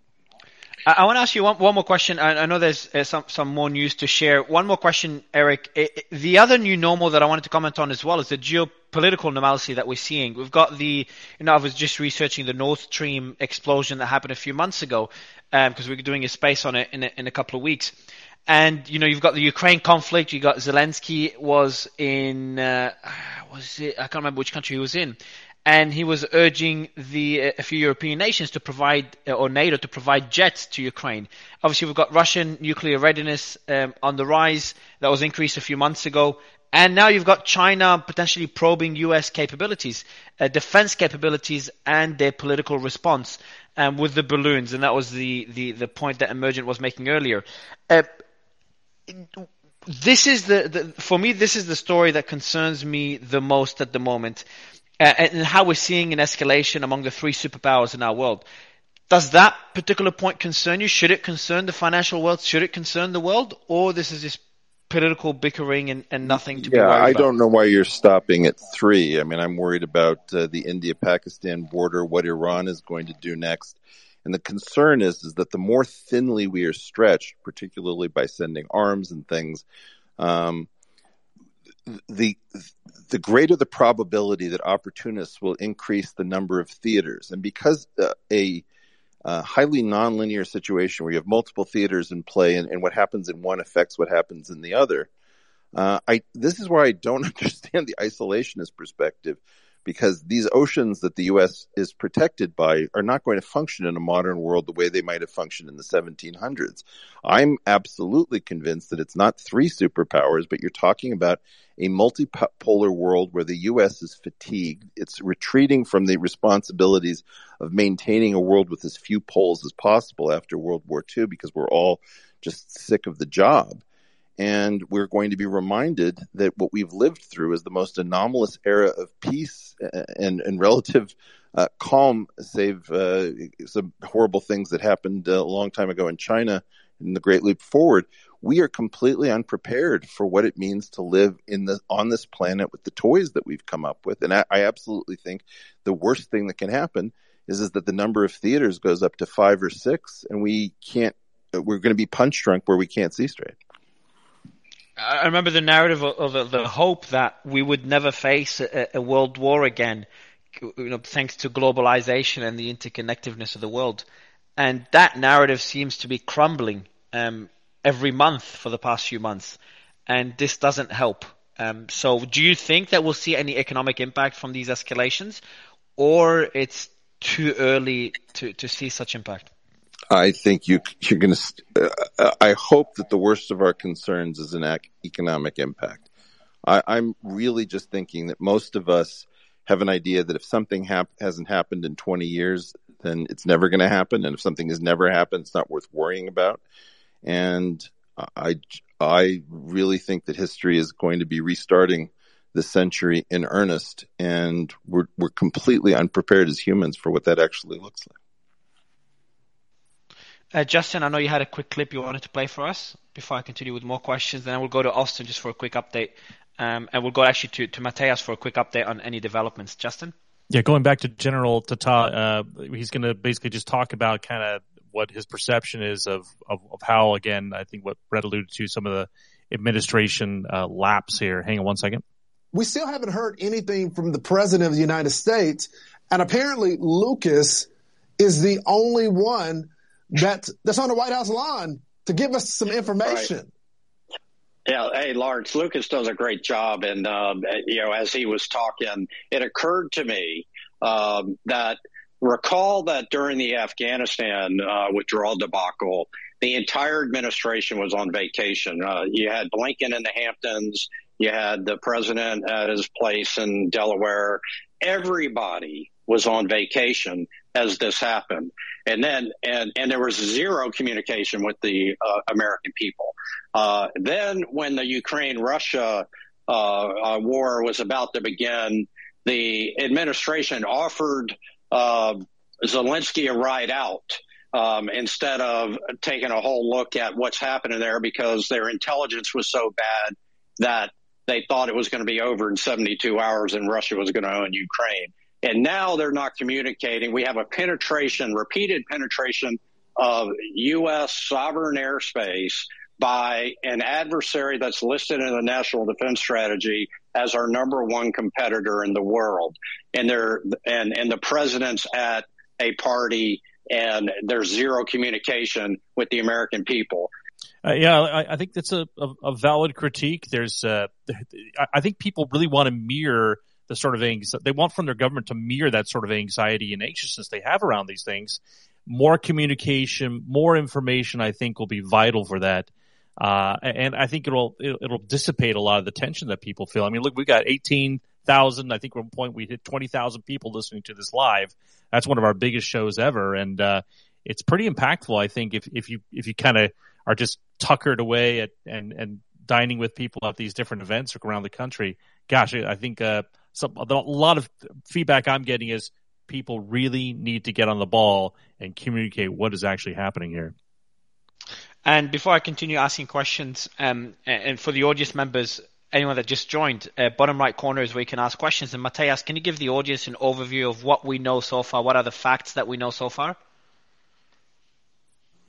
Matthias? Absolutely. Yeah, I'm here. Basically, uh, what's been developing this afternoon and this evening is that a third um, unidentifiable object was shot down in a joint military operation uh, by the U.S. and Canada over Canada, specifically over the Yukon. That's the portion of Canada that was um, affected by this. We know via a Wall Street Journal report citing U.S. sources um, familiar with the situation that this was in fact a quote metallic balloon um, with a with some sort of a payload underneath it. We don't. Those are the details that have been confirmed on the Canada situation, but not necessarily confirmed on the situation that we have uh, on the coast of Alaska, which was downed Friday afternoon.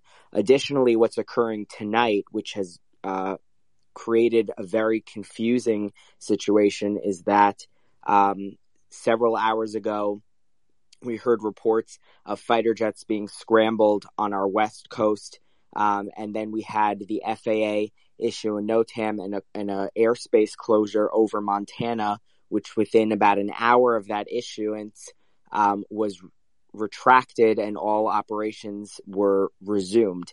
Now, during that time, we had lawmakers who represent Montana, both senators and congressmen and women, as well as the governor of Montana, specifically saying that they were briefed on a, another object of unide- that's unidentifiable over Montana airspace, and that due to the fact that this was discovered at night, the military cannot take further action and will resume their operation in the morning.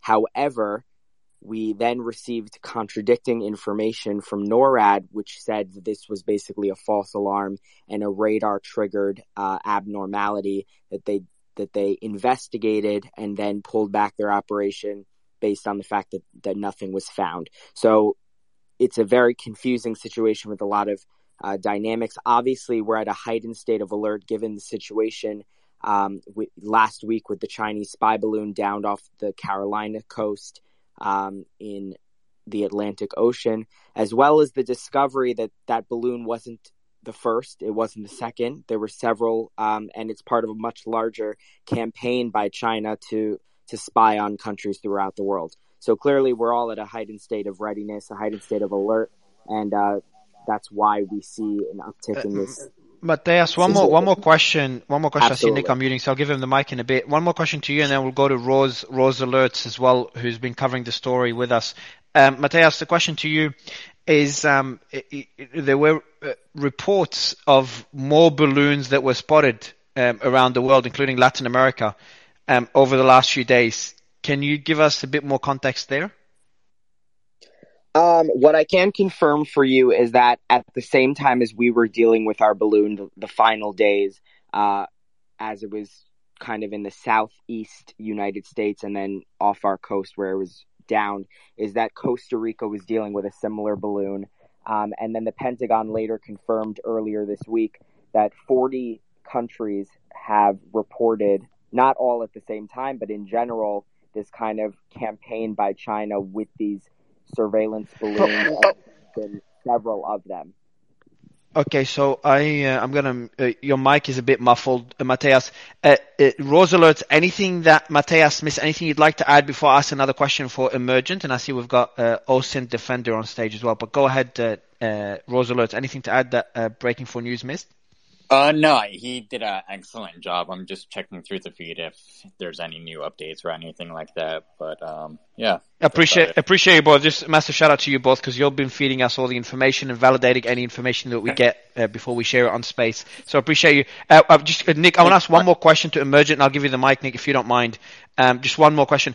Emergent, um, uh, we've had um, so from from no one talking about balloons, no one knowing anything about balloons, to suddenly a balloon appearing in the U.S. and being shot down, to now there's balloons all around the world, or at least being reported around the world by 40 countries, as uh, just mentioned, and now we're seeing the unident- the UFOs in in various locations in the U.S. Um, my question here is, did did did the Air Force, did the intelligence know all this beforehand, and we're only finding out to, in in recent days, or is it is it possible that after spotting that one balloon, I know I kind of touched on that question earlier. After spotting that one balloon and, and shooting it down a, about a week ago, um, that now they've been paying more attention to objects that fit, fit that description, and now we, we know that there's been there's uh, more Chinese uh, spy balloons in different locations, including um, Latin America. Uh, I just wanted to say that is very possible that um, you know during during different events, like I said, um, you know, high profile national events like Super Bowl or presidential inauguration or anything that might uh, indicate a heightened security state, they do sometimes elevate the posture. They also can change standing orders. Usually those things are short term and temporary, but it, it's not impossible that some kind of elevated stature or the added publicity could cause, you know, I wouldn't say I don't think it would be very likely that anybody would go trigger happy because there's too many safeguards in place to prevent that. But maybe alert happy uh, might be a better term. So, for example, people might be more uh, uh, likely to, um, you know, report a radar anomaly, for example. And like we said, that can be many things. That can be clutter. That can even be um, you know, systems that, uh, you know, for example, normally a, a, track is, is correlated on multiple radar sources before it appears as part of an air picture to make sure you don't have a glitch on one system. So, I mean, things like that, um, could be, you know, there could be heightened, heightened awareness because of the publicity surrounding this. Uh, also, as I said, there can be things like, uh, exercises. Um, you know, and it could even be some, it, it, could even be that another unit is doing an exercise that NORAD wasn't really strongly briefed on that they could have an overreaction to. That's, that's also a possibility. Um, the question I want, I want to go to Adam on this question as well. Um, uh, guys, for this, I don't know how, how serious is it that this is the first time NORAD ever engages? Because, um, uh, Emergent, you were pretty relaxed earlier that you know you weren't too alarmed by these developments, anything this is just China probing U.S. defense capabilities. Um, but for NORAD to engage for the first time, why wouldn't they? You know, after the Chinese balloon and China being very apologetic and and uh, unusually apologetic um, before before the U.S. shut it down, why, if, if, if there are these unidentified objects, including that that uh, balloon up in Canada that was shot down earlier today, that metallic balloon, why would NORAD engage rather than communicate with China and say, "Hey guys, you got all these balloons here. You know, we shot one down. You know, you gotta you gotta get your objects out of our airspace." I know we're just assuming that this is China, but you know, this is uh, you know speculation we can make considering what well, maybe we know. it's not Chinese. Uh, Adam, well, I'd say NORAD wouldn't really be the one to handle the, the diplomatic angle there. They're really more of a. But uh, NORAD, but wouldn't NORAD need some some authority before shooting down an, an, an a UFO in in unidentified in yes, unidentified that, flying object? correct. Positive ID, hostile declaration, and and and and, And hostile and, and that hostile declaration, can you define it again, especially for people that just joined? So hostile declaration, uh, dec- uh, hostile declaration is required for NORAD to engage. So what would you, can you give us examples of, of hostile declarations? Serious ones, obviously, and, and, and ones that are not too serious, but that would still count as hostile declaration for them to be shut So- down. So normally, if something enters U.S. airspace and it's and it's unidentified, it would normally be treated as unidentified or unfriendly, and they would try to make a positive ID. Normally, hostile declaration would only come after they've positively identified it as a hostile aircraft and or with hostile intent. Or, for example, if something were to commit a hostile act, um, some things, some non uh, aggressive things might qualify, such as painting another aircraft with targeting radar under certain circumstances, firing a missile, you know, uh, or flying into restricted airspace without authorization. There's, it's a series of criteria, and it's not really a, a one-dimensional thing. Uh, but typically it's, it requires an actual hostile act or, or demonstrable hostile intent before that would be declared. It's, it's a pretty, it's a pretty stringent criteria. Yeah, Adam, I want to go to you quickly. Like, why again? If I if I want to speculate that this is a Chinese um, UFO, Chinese balloon, um, uh, with the intention to spy, why would why would NORAD engage? Why wouldn't after what happened with the Chinese balloon a week ago? Again, I'm making I'm speculating here that it is Chinese, and maybe I should stop doing so. Adam, tell me if I should. What your thoughts are?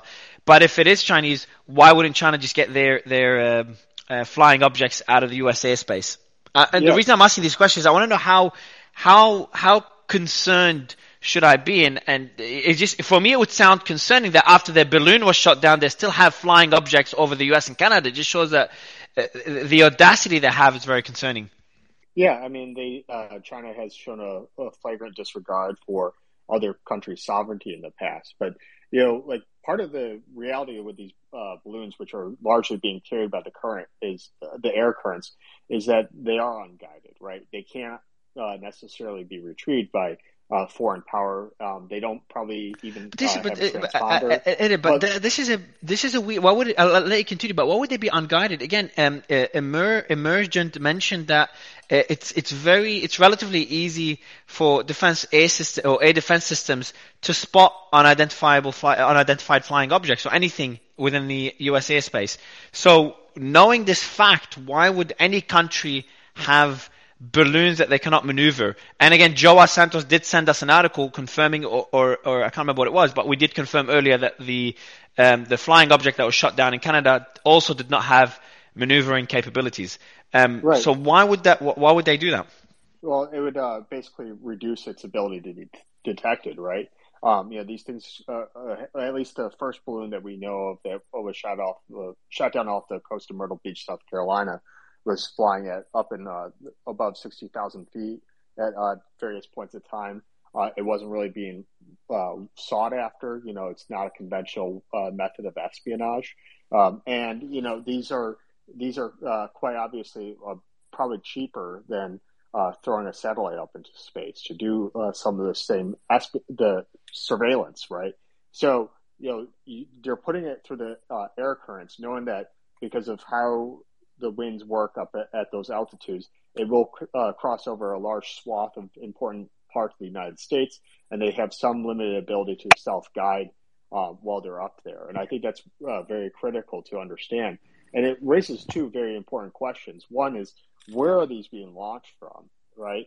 I don't know very much about uh, alt- uh, wind currents up at that altitude, but I can't foresee them being launched from mainland China.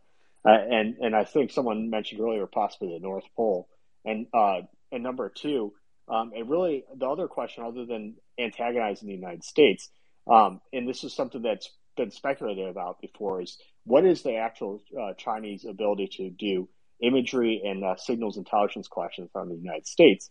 And um, you know, just given their, their inability to put satellites into space at the kind of the rate that the United States has been able to do so, um, you know, mil- for military purposes. You know, it actually uh, seems to me that this is actually becoming a primary uh, way that they're looking to expand their collections on the United States. To me, um, I actually think these are legitimate uh, attempts to collect on the United States, um, and not only uh, are those things uh, a hazard to the U.S. national security, but also the fact that they do periodically cross into air traffic lanes actually causes them to be a danger to uh, normal uh, commercial transit. Okay, uh, Sing, uh, jump in here. Welcome to the stage. Maybe. OSINT Defender, you there? A little note while they're got... coming up, just uh, just to show you kind of how ahead of the game we are, or maybe we're the only ones who are really interested in this topic. Uh, CNN has moved on. They have uh, a playing the history of sitcoms. Uh, MSNBC is doing a special on immigration and the challenges that lawyers face. And even Fox News moved on to the fight around uh, New York and Florida. But why? For, uh, why? So, so this is, but this is, this is that's weird. Like, yeah, unless, but, but why? May, am I missing something? Because this, again, this is the first time NORAD ever engages. We're seeing an escalation of hostilities between, the, you know, when, when the last Chinese balloon was covered non-stop and it was all over the news. Now suddenly you've got uh, another one shot down in Canada and one over Montana that they're waiting to shoot down tomorrow morning.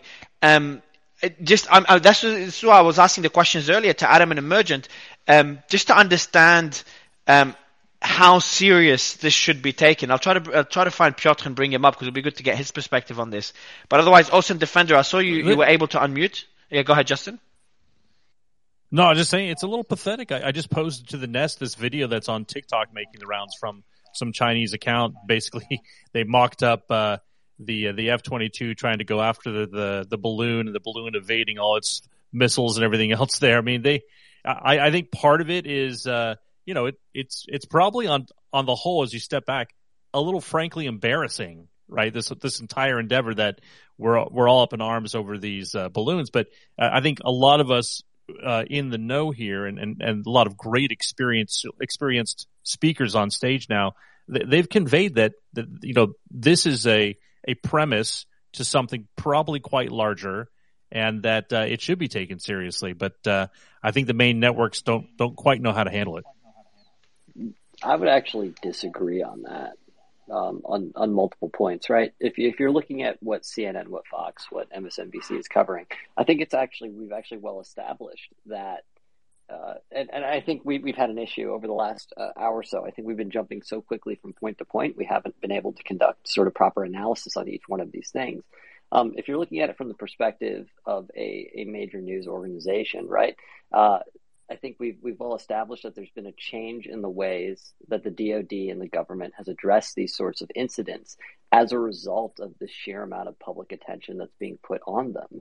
Mario, as you mentioned, you know this is the first case of a of a NORAD shootdown over uh, not just the continental United States, but in the area that is under NORAD. And I think a large thing that has to do with that has to be based upon public attention. So I think it's it's very clear, but also you know, if we if we want to talk about sort of like breaking updates and everything like that, I think we've also sort of well established that you know what was the cause of the shootdowns over Alaska and the Yukon in Canada. We've established what's the situation ongoing right now in Montana.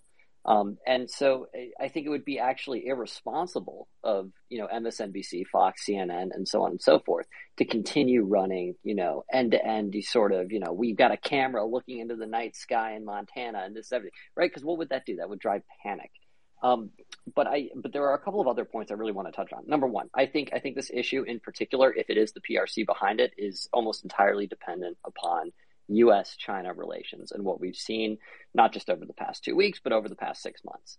Um, I think it has little, as we, we heard some previous speakers talk about, you know, the war in Ukraine. I think it has little to nothing to do with the war in Ukraine.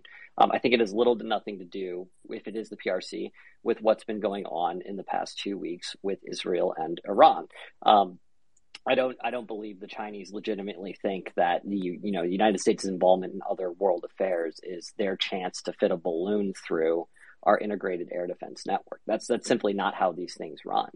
Um, but moving forward, and a- another point I'd like to say is that you know it was posited that the first balloon was a way to sort of look into the F twenty two system and get sort of data on that. Um, there's nothing to my understanding that could have been grabbed from that balloon that the Chinese would not have been able to get through either number one, their actually quite extensive human intelligence network.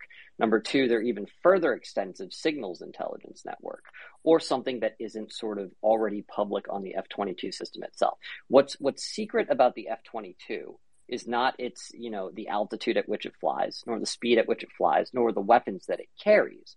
What's secret about it is what makes it stealthy. It's it is the the specific sort of compounds that are put on that aircraft that allow it to evade radar detection. That is that is you know the biggest thing with the F twenty two, um, and there's nothing that I've seen so far in regards to any sort of equipment that could have been put on a Chinese balloon that would have been able to determine a compound of that nature. So I, am extremely sort of apprehensive to this notion that this is a this is like a, a you know a long con by the PRC. They're actually getting more out of you know a balloon with a couple of cameras and some other sort of sensors, whether that's SIGINT um, or it's based on image, IMINT, image intelligence uh, on the F 22 platform. I think it was more so just, you know, the, the Air Force decided that the F 22 was the best system for that. And also, you know, the, the Air Force has been sort of pumping up the image of the F 22 since its introduction in 2005. And so I think it looks good for the United States to use a platform like that. Um, I think what's more so the case is because of the publicity of that initial balloon. We've seen a change in how the DoD is dealing with this. We're seeing more transparency than normal and more updates that the public just generally isn't used to from an organization such as NORAD. And I'd like to hear um, Emergent comment on that point particularly. And as a result of that, we are we are seeing more of these cases of you know eventually resulting in a change of ROE to shoot downs. You know, it's uh, interesting to point out that when the Chinese balloon was first identified, you know, like last week, it was almost immediately identified by the U.S. government as a Chinese spy balloon. With these three incidents today and yesterday, we're we're not seeing that identification as being Chinese. So there's yeah, but but Ian, what's the major difference Chinese. between no? What's what's the major the major difference was that the Chinese recognized it as their own balloon publicly, right? Yeah, they did. You know, yeah. you can you can you can fly up. You know, hang on you can fly up and look at a balloon and say, that's a balloon.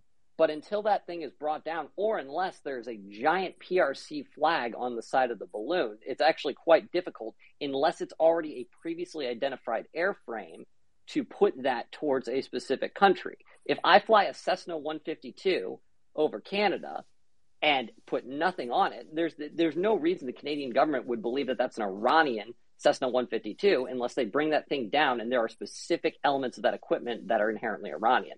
That's why the, the major difference between the Chinese balloon last week and what we're looking at right now is the fact that the Chinese government recognized it as their own. So, so before we go to uh, emergent, because I definitely want your feedback on this, Alex, you've been paying a lot of attention to this story. I've seen you've been tweeting all day about it. Uh, what, what's your overall opinion on what you've seen today and the administration's response, the DoD's response? Hey, um, so what I'll say is it's pretty interesting. I, I, think Mario picked up on this. I've been like half paying attention because I was at dinner. Um, but uh, we went from experts like Adam Kinzinger, self-proclaimed experts on this type of stuff, saying that these things are unmissable, um, that they're too high. Well, the first one at least. And then the next day they ended up shooting it down. Um, and also how that was unprecedented. And then at the same time, they're like, oh, this is very normal. We have these things, you know, over our heads all the time. We just don't hear about it. And like Mark Milley and like the military saying, oh, we just don't report it to the public um, unless, you know, there's a reason for them to be um, like alerted. And now, like like we've seen in the in the past week, we we've already we're seeing multiple, and we have another shoot down, and then a potential um, what we had uh, tonight could have been another shoot down, but you know they were saying it's too dark. It could be a shoot down tomorrow morning if they confirm that. Um, eh, how how like very quickly it's changed from it's very unprecedented, and we want to make sure that like it's going to pose uh, risk to civilians before we take any sort of action. It could be seen as like an escalation towards foreign power. But now we're on the verge of potentially shooting down a third one. It's just very interesting to me how we went from this is normal, it's all like you know, we're seeing this all the time to now in a week we've we've seen four possibly and um, we're almost going to have three shoot downs. That to me is just very odd. Um, and then also tonight, how we're having, you know, the we had that statement come out saying that was like a false alarm. But then we're having a, a congressman on live TV saying that he just got off the phone with DOD, and they're saying that's not the case. They're saying um, that they did see an object and that they cannot make a shoot down in the dark, and they're going to track it throughout the night and wait until the morning. So, like, all of this is very strange, um, and I'm confused as to why we're seeing conflicting information from uh, the DoD briefing a congressman, um, and uh, let me see the organization who put out the statement. I did tweet it. Um, it was NORAD, the FAA. Yeah, yeah, NORAD, and uh, yep, U.S. Northern Command. Yep. So that's just my observation from you know past couple days. And then the other thing too, I'll say is like the first balloon, uh, they wouldn't have addressed it had the public not like you know asked about it. Um, and on Friday, uh, yesterday, um, they weren't even going to tell the public about it. I don't think they were asked about it. Um, so that that like raises some questions because they're only telling us when the public is asking about these things. Do you think Alex this has gotten a little bit political now? Is that why? Is that what you're saying? That it seems like maybe the the administration is yes. acting based on politics? Yes, and um, I, have had a bunch of comments um, about like the Trudeau shooting down. They're like, now I feel like this is like a like a PR thing because it's like now they're like, oh, me, uh, like Biden. It's like, oh yeah, me and Trudeau are uh, like protecting, you know, North America's skies together, blah blah blah. We're taking quick action on these things. When, like I just said, like the last one, we're like, oh, we have to be very careful, and we have to. We're not going to shoot it down because it might hurt people, or we might be like seen as provoking a war or whatever, and like we let it like float over our entire country for three days and did nothing about it, and now we're seeing people like almost take decisive action two in one day. And then, like, literally a week ago, they're saying, oh, this happens all the time. We just don't tell the public about it. So it is a PR thing, I think. And they just want to, like, overcompensate and say, oh, yes, this, we're, we're tough on this stuff. But, like, like I said, like, if they're saying it's common, um, it's just very confusing for the public. And that goes, Matthias, you sent, you sent me a Politico article that said the same thing, Matthias. Do you want to mention it to the audience? Is Matthias Matthias with us? there? Or he dropped No, out. He dropped out. No, no, he just dropped out. I'll DM it, but I'll read out the article. Let me. He's, he's just messaging me now, but I'll read out the articles from Politico. Asked why there were seemingly more balloon downings and related incidents, a U.S. official said, "quote We are being more vigilant now," which goes, eh, which is in line with what Alex and Emergent said. I'm not sure if Austin you said the same thing. Um, that you know th- there isn't more sightings the response is just more uh, more aggressive now, considering what happened with the Chinese balloon. So just wanted to mention that as well. But we'll go to OSINT Defender, who's been here for a while. How are you, man? I'm doing good. Uh, thank you for having me. Sorry, got a bit of a sore throat this evening.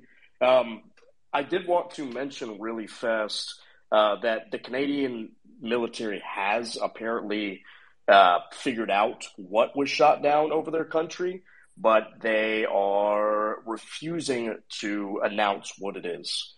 So that I think that's rather interesting, and it definitely shows either that they don't want us to know, or they still don't know, and that they're just trying to make people think that they know what it is. It's interesting. Yeah, if you can send me through any article or clips, uh, I'll get Justin to play them. Uh, Captain, go ahead. Yeah, I was.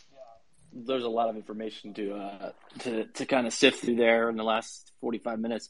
Uh, Austin brought up some good points about the capabilities of the F-22 um, and what we choose to allow the bad guys to see when it happens. Uh, let's we can circle back. You know, Alaska Elmendorf Air Force Base has a what we call a combat alert cell, and that's basically we see it a lot in the news when Russia as we like to say, probes the wire, right? They send their Tu 95s over to our ADIZ, tries to poke around, and then we send our F 22s up there to basically, you know, tell them you're not wanted over here. Well, the thing about our F 22s, when we send them up over there, is we put our wing tanks on them. And what those wing tanks do is it completely eliminates the stealth cap- uh, sta- stealth characteristics of the aircraft. So if China was trying to somehow figure out how are they making these things stealth in these compounds that Austin was mentioning. I haven't seen any pictures of the aircraft that shot down whatever it was today, but I would bet that since they're coming out of that uh, Alaska area, they would have those those tanks installed, which would limit the cap- which would limit the ability for China to try to gather up any intelligence uh, or any capabilities. Um, so that's just something to really keep in mind. That's that's how they conduct those interceptions all the time. And I just it's I would be shocked if Russia didn't leak or share the information that they've gathered from our intercepts of what our response is. And we you know we see when it happens it's politicized on the news for about an hour and then that's really the last that we hear of it and now we have this going on and it seems that it's getting a lot of traction very quickly uh, Justin, you do have a clip from uh, an eyewitness of the Montana uh, UFO. Uh, Brian Kilmeade has gone into his uh, Super Bowl rants, but uh, he broke real quickly just a few minutes into his program. Uh, played a, a, a, taped segment with the the pilot uh, of a General Aviation Aircraft who spotted the balloon over Montana. Let me get this here. To get us out of this mess, what I gleaned from the whole balloon calamity after calamity is the need for people to take the lead, citizens. After all, it was a average citizen in Montana who spotted the surveillance ship. Oh, I think this is the first one. Sorry, this is so, but this is interesting. Just hear this out real quick. Who called the journalist? Our president would have not have acted without that proof. As I was gathering my things, I just spotted this circle in the sky, and I knew it was something that was kind of out of place. You know, Chase told me where it was, so um, I had a I had some uh, long telephoto lens with me, and I, I got out of the car and started taking pictures of it. I put together all the pictures that I had taken and started sending them uh, to the FAA and the, the governor's office, and they eventually put me in touch with NORAD. Yeah. So again, that, that's an interesting take in that this really wasn't going to be a big issue altogether. And uh, I've heard uh, other clips on other shows talk about how this has been happening a lot, happens all the time. Uh, it's only it got it got called out, and then it uh, blew up into this this national scene. And I think it, it you know this guy is right. It's only going to be the the sort of uh, pressure that we put on as citizens to really press them on you know how uh, what, what is the import of all of these things flying over our heads on this piece, right? So uh, let, let, me find a few more clips, but that's just what I have right now. Again, the shows have all turned to a Super Bowl coverage now, so uh, that'll be the blanket uh, spot for most of the networks for the next 24 hours until uh, someone gets a good shot of a shoot down again. And there are videos that um, are purported to be the shoot down in Alaska, and uh, maybe one in, they they say in Montana too. But again, so speculative. Uh, we'll just have to kind of keep playing around to see what we find there.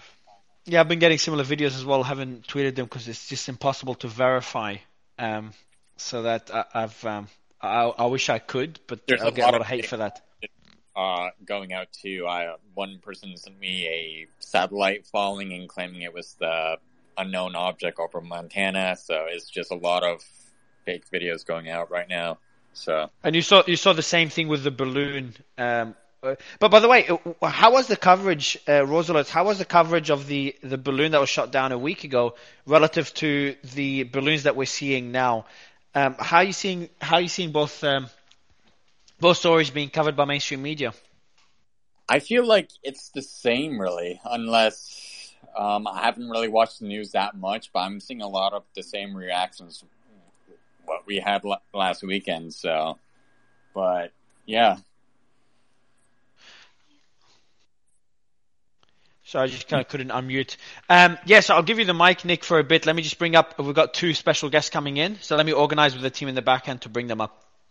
Okay. Um, let, let, me ask you this, Adam, if you're if you're still around. Obviously, we do have some conflicting reports when it comes to whether there was an object in the sky. You've got NORAD saying one thing. You've got you've got a U.S. congressman saying the other uh, another thing.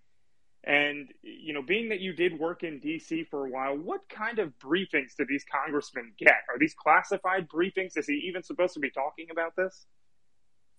So I can't imagine that he was receiving any sort of particularly classified information. And uh, this is literally an example of a game of telephone, right? And I'm not saying that he's wrong, incorrect here, but you know, uh, the lag time between what he gets told and what is the current uh, information on the ground um, may be different from what the uh, press secretary actually is coming out. So we're we're basically in the same position as if uh, neither side had uh, made any public comments that we still don't really know. We won't really won't know till tomorrow morning when there's going to be more clarification uh, about uh, the status of this unknown object in the sky. Um, you know, uh, most members uh, don't really get. Most members won't get that kind of like detailed analysis that like the Defense Department uh, appointees and bureaucrats would be getting right now. Right, but it, being that he is still going on news networks, he's still on Twitter, he's still pushing this. Uh, does it even seem right. realistic that NORAD might be, you know, maybe being disingenuous at the at the order of, say, the Department of Defense? Because as Alex said, this might be getting a little bit political. Does that seem, you know, yeah. realm of possibility? I think so. Like, um, I think it, it's very interesting too. Uh, the uh, governor of the state, Gianforte, uh, came out and actually sp- uh, made a statement as well about some communications that he had with the White House um, regarding this uh, situation. And you know, his uh, state his statement on Twitter, I, I, had to pull it up and throw it in the jumbotron. Um, but he he really his statement was very political. He was very uh, expressed a lot of frustration with the lack of information he was receiving from the White House about uh, what was going on. And you know, I think that's I think that's actually pretty par for the course right now. Is that Um, there isn't a lot of information being uh, going on right now, um, and the representatives and leadership of uh, the state are uh, kind of in the dark here. Um, and uh, NORAD hasn't NORAD hasn't been very clear about what was happening uh, in the skies and whether or not there's still an object up there. Um, however, given the fact that they did clear uh, the space again, um, the airspace, you know, it it it makes me want to ask: Was there something? Is there still something possibly up there, or or is there something not up there? I'm not really sure. I don't know what was uh, done to cordon off the area at night when the uh, first balloon was uh, transiting the United States. You know, my uh, my chief concern is, you know, how does this potentially impact civilian air travel? You know, um, going back and forth over the state. Right. So, so Emergent, I, am going to yield to you on that as well, uh, and sort of a similar question there. Would NORAD open up airspace, or I'm sorry, the FAA open up airspace and and revoke that National Defense Airspace designation, that TFR, if they actually thought something was in the air up there at potentially 40,000 feet. I, I, it's probably worth a, a, making a distinction here that 40,000 feet and 60,000 feet, it's a, it's a huge difference. 60,000 feet, you know, you don't see commercial air traffic at. So that's definitely worth noting. But what are your thoughts? Sure, and I don't have the, the exact numbers in front of me, but there there are certain there are altitude ceilings beyond which they either consider something to be a diminished or a non-threat. Because, for example, at some point something is in space and we're not we're not considering that U.S. airspace. But there are a few um, there are a few flight restricted zones that are actually defined as, uh, if you will, uh, zero to infinity airspace. So there are a few. Uh, normal airspace does have a ceiling, uh, which they care, but there are a few uh, things within NORAD protection that are considered infinite altitude. They consider anything over it would be uh, would be in violation. Interesting. I want to go quickly to Mateus. Mateus, I've just got a couple of questions for you, if you don't mind, man. Um, when were the when were Americans told about the first balloon? Yeah, so it's a very interesting question because uh, we know that President Biden was briefed first on this situation on the 31st of January. I was actually with the president uh, covering his trip to uh, New York City about the infrastructure bill, but we didn't. Journalists uh, did not notice anything kind of awry and, and unusual about his visit or any like times he was maybe pulled aside uh, or anything like that. We were made aware, obviously, after it was revealed on social media that there was something over Billings, Montana. So it, it's interesting to to think about whether or not we would have been um, made aware of this had this not have broken on social media and, and gotten the traction that it did what what makes matters worse possibly for the administration is that on Friday, when uh, John Kirby, who's recently taken the position as the White House coordinator for strategic communications, gave a briefing as part of the, the daily press briefing at the White House, he didn't uh, he didn't reveal the information forthcoming that that the second object was shot down over Alaska within the hour of him speaking, he had to wait for a reporter to kind of ask him, Is something going on over Alaska? We're hearing unconfirmed reports of military activity. And then he pulled out this piece of paper and read off a statement. So, again, kind of going towards the fact that we, we don't necessarily know if the administration would even reveal this kind of information if it weren't for A, the, the media and and then with the earlier uh, Chinese balloon, the the public and their reporting on social media. I'm just going through the audience questions. I've got another question here for you, Mateus. Um, the the the way this was all communicated, because I know you keep covering breaking news uh, on a regular basis. The way this was communicated, is it surprising, or because I know I saw a few panelists earlier mention their concerns um, in the conflicting reports. But from, you know, I, I just don't find that to be too surprising. I find it to be relatively common. They can't share everything instantly. Um, and, and, when there's breaking news happening, they, you know, it's really difficult. Everything's dynamic, so it's really difficult to know what to share. Can, you know, should we make something out of that lack of clarity that we're seeing, or is that relatively common? No, that that's why I'm being so careful what I'm doing because it's obviously important to call out administrations over lack of transparency because we want the American public to know everything. But at the same time, you understand the importance of military secrecy to some extent, where when when things like this occur, you you almost want your own military to not share everything because they're not just sharing with the American public, they're sharing with the world.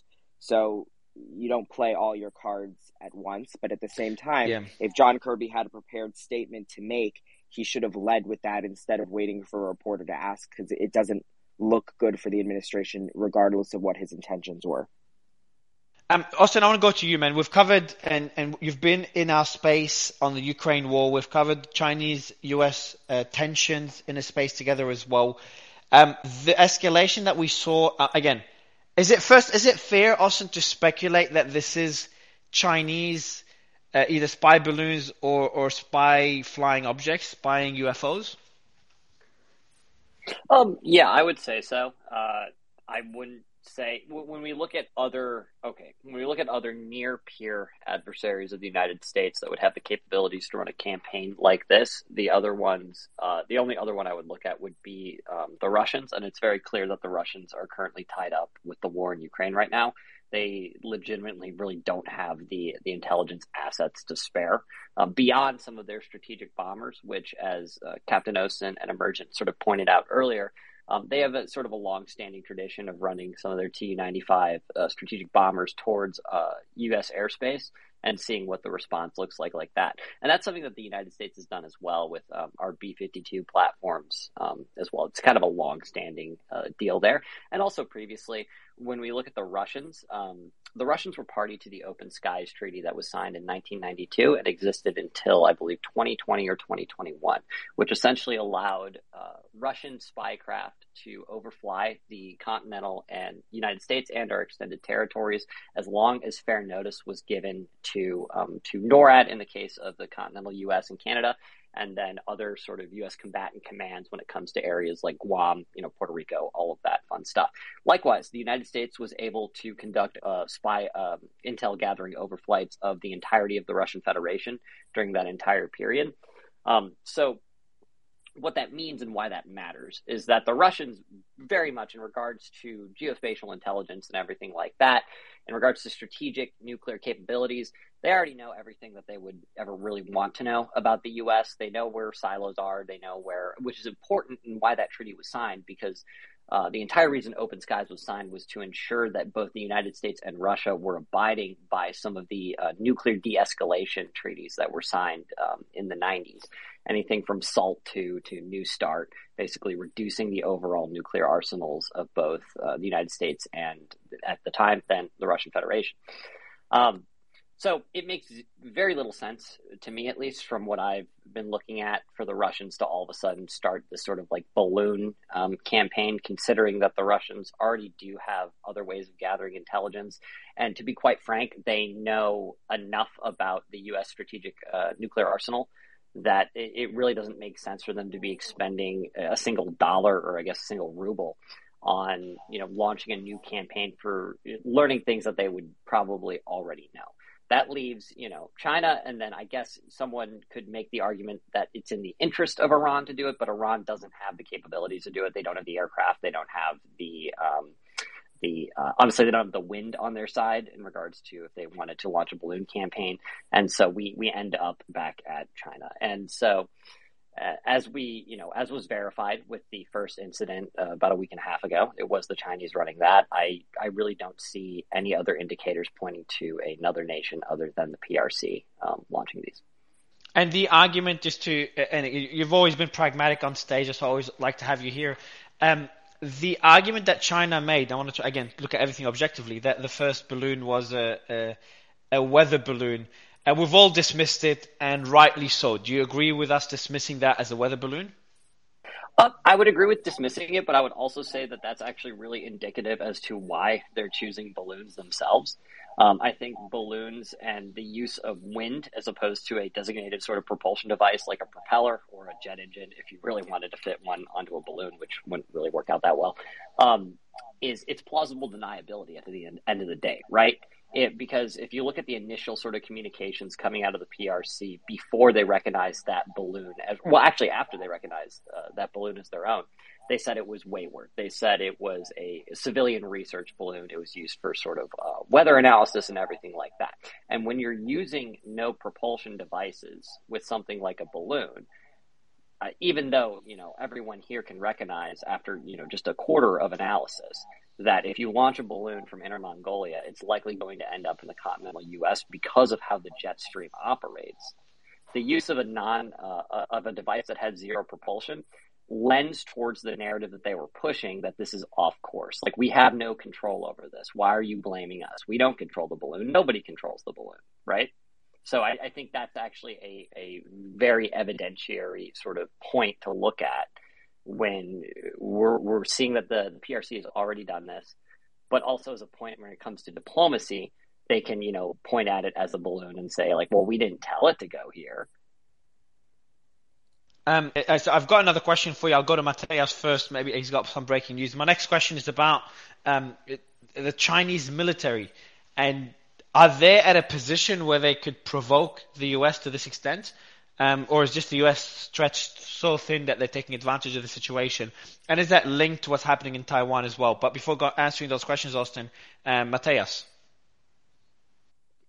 Uh, yeah, Austin made some great points about the fact that the Chinese most likely considered using a balloon for the reasoning that they can kind of deny that they have control over it. Although uh, to play devil's advocate, U.S. officials have confirmed that though there it, there wasn't any propeller or driving factor uh, with these balloons, they were able to use those jet streams and kind of play with them, and um, it was intelligent enough to to be maneuverable via the wind while moving up and down, changing altitudes, things like that. So the balloon definitely had direction and was being directed, just not in a way that that we're commonly used to, and also in a way that it's very easy to make it look like it, the balloon is just has a mind of its own.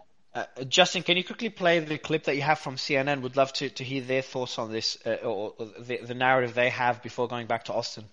Uh, sure. This is a retired U.S. Air Force Colonel Cedric Leighton, uh, CNN host who you'll recognize is coming in and asking him a question about this same sort of prodding. He has a interesting answer, I think, uh, might bring us to some other discussions. The possibility that we might have a foreign power like China or Russia sort of poking and prodding with these objects, how concerning is that from a national security standpoint? So these are the kinds They're, of things. These are major no-nos, aren't they? Well, we do that all the time. Yeah. We do it to them, they do it to us. But here's the no-no part. We don't overfly their territory. They have, in these cases, overflown our territory. Uh, if it is in fact, uh, the objects two and three are in fact from either China or Russia. We know that in the case of the first object, the balloon, obviously the Chinese did that. That was the big no-no. So the, in, the way things run in the reconnaissance world now is, uh, yes, you test the systems, but you don't overfly the systems, the air defense systems of a, of a, an adversary. Don't get caught. And you, well, and you certainly don't get caught, not like yeah. Francis Gary Powers back in the early 1960s, you right. know, who definitely got caught. But the rules have changed since then, so we don't do that kind of thing anymore. Uh, now when it comes to uh, these kinds of assessments, yes, the Chinese and the Russians are obviously always testing our air defenses. Uh, it's very logical that they did this again. Uh, let's see if the facts bear that. Well, so there again, we hear that that sort of uh, testing, prodding, and also the rules have changed. I think a few uh, speakers have alluded to uh, perhaps the ROE have changed when it comes to this because the big no-no, as Lieutenant Colonel points out, is uh, the deal is we typically don't actually go over them, and these have. Yeah, so so this is um, Austin. This is the point I want to touch on: is that we are living in that new normal. China's military seems in a position where, you know, it has the audacity to fly over U.S. Uh, U.S. airspace or fly over U.S. territory. So this is the particular point that I want you to touch on, because um, this is the point that concerns me, where China's either responding to, to, to US support for Taiwan or taking advantage of the US being stretched thin with Ukraine. Before you answer, I do want to tell the audience uh, we're not going to keep the space running too much longer. I think we've covered the news pretty well. So make sure you, uh, I don't have the pinned newsletter, but if you're following us, you'll be notified when we do the space again. Uh, so make sure you do follow us. So when we do the space, we'll probably cover it tomorrow if the next balloon or next uh, UFO is shot down tomorrow morning. And we'll get a few special guests. We'll prep in advance because this is breaking news um, uh, space. So we didn't prep for it. We'll have uh, panelists ready, and we'll probably get dive deeper into U.S.-Chinese uh, relations and what this all means. Because for me, that that is the the biggest point of concern uh, on a personal level. Austin. Yeah, I'm sorry. Uh, could you reiterate what specific point you wanted me to talk on there? Um, it, with Chinese um, spying by flying over U.S. Uh, territory, this is the, the, the, the big no-no, and this is the line that's been crossed. Am I looking too deep into it, or this is a line that kind of leads us into a new normal where China is just a lot more courageous? So, so, I wouldn't say you're looking too deep into it. I, I, think what's important though is is historical context here. And as you know, the clip from um, Justin sort of pointed out, I think uh, another major incident in history to sort of look into for this would be the Francis Gary Powers incident. In which case, you know, at the time, the United States was conducting U two uh, spy plane overflights of the Soviet Union quite often, and the reason that they were able, we were able to do that was because of the altitude specifically that U-2s flew at. It was untouchable by any sort of gun or missile that the Soviets had until they finally could. Um, and when we look at instances like this, no matter no matter what sort of the geopolitical playing field looks like between nations like the PRC and the United States, there are always going to be attempts to conduct overflights, to conduct intelligence gathering. Right? That is that is that is the name of the game. That's how it's played what we're looking at in this case in particular is is very similar to the the shoot down of Francis Gary Powers in the way that the moment one side switches its calculus, whether that's via technology, whether that's via diplomacy, whether that's via a change in the rules of engagement or the ROE, that is what sort of changes the playing field with how different things are conducted. And and from what we've seen previously, is that it appears that some of these balloon based overflights were conducted um, earlier, not this year, but uh, in other years, and those did not result in shootdowns. What is very clear is that after sort of uh, the amount of public attention that's being paid, that was paid to the, the larger Chinese balloon that overflew the U.S., is that the ROE and the way that the DoD and NORAD are dealing with these incidents in regards to not just physically and kinetically, but also in regards to how they're releasing this information to the public has shifted. Um, and I, from my perspective, do I think that this is going? This is a sort of a resource sink for the United States. Do I think the Chinese have anything to gain over the the Taiwan situation on this? I would say no. Um, if you want to talk on the resource angle, the United States has had a consistently rising defense budget since 2016, and before that, you know, that budget only decreased slightly from the years preceding. I don't think we're going to see any sort of and if, if you look at the the types of equipment being used here, you know the F twenty two hasn't been as um, OSINT Captain and Emergent pointed out. The F twenty two has not been exported anywhere in the world. The United States is the only uh, nation in the world that has that particular airframe. Um, and so moving forward, I think what we're looking at is we're seeing, on a diplomatic standpoint, we're seeing Chinese displeasure being uh, forced onto the shoot down of that first balloon off the coast of South Carolina. But I don't see that as having a large scale impact on any of the logistics surrounding uh, US Taiwan and PRC Taiwan relations. Because when we talk about something like that, we're not talking about balloons, which are generally fairly cheap to manufacture, right? We're talking about aircraft carriers. We're talking about, you know, total tonnage of a, a green water or a blue water fleet. Um, and so I think what we're seeing right now is the Chinese have observed what the reaction was to that first balloon, and they're trying to drum up more attention over further balloons and try and make the current administration look uh, incapable. I think I think we're looking at information ops in real time. So let me ask you real quick, Emergent, if you don't mind. These new quote identif- or unidentified flying objects that are you know they might be coming from China, they might be coming somewhere else. It seems like with recent events, it's probably a lot of people are going to make the assumption they're coming from China.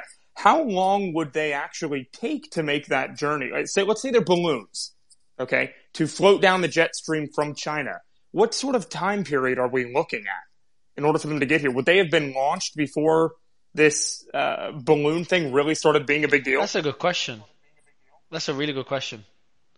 I think I looked at the um, the the overview of the. It's been a few days since I looked at the article. The overview of the flight path of the original balloon, and I think it took three three to four days from the, its estimated departure point. But that really depends on what the departure point is.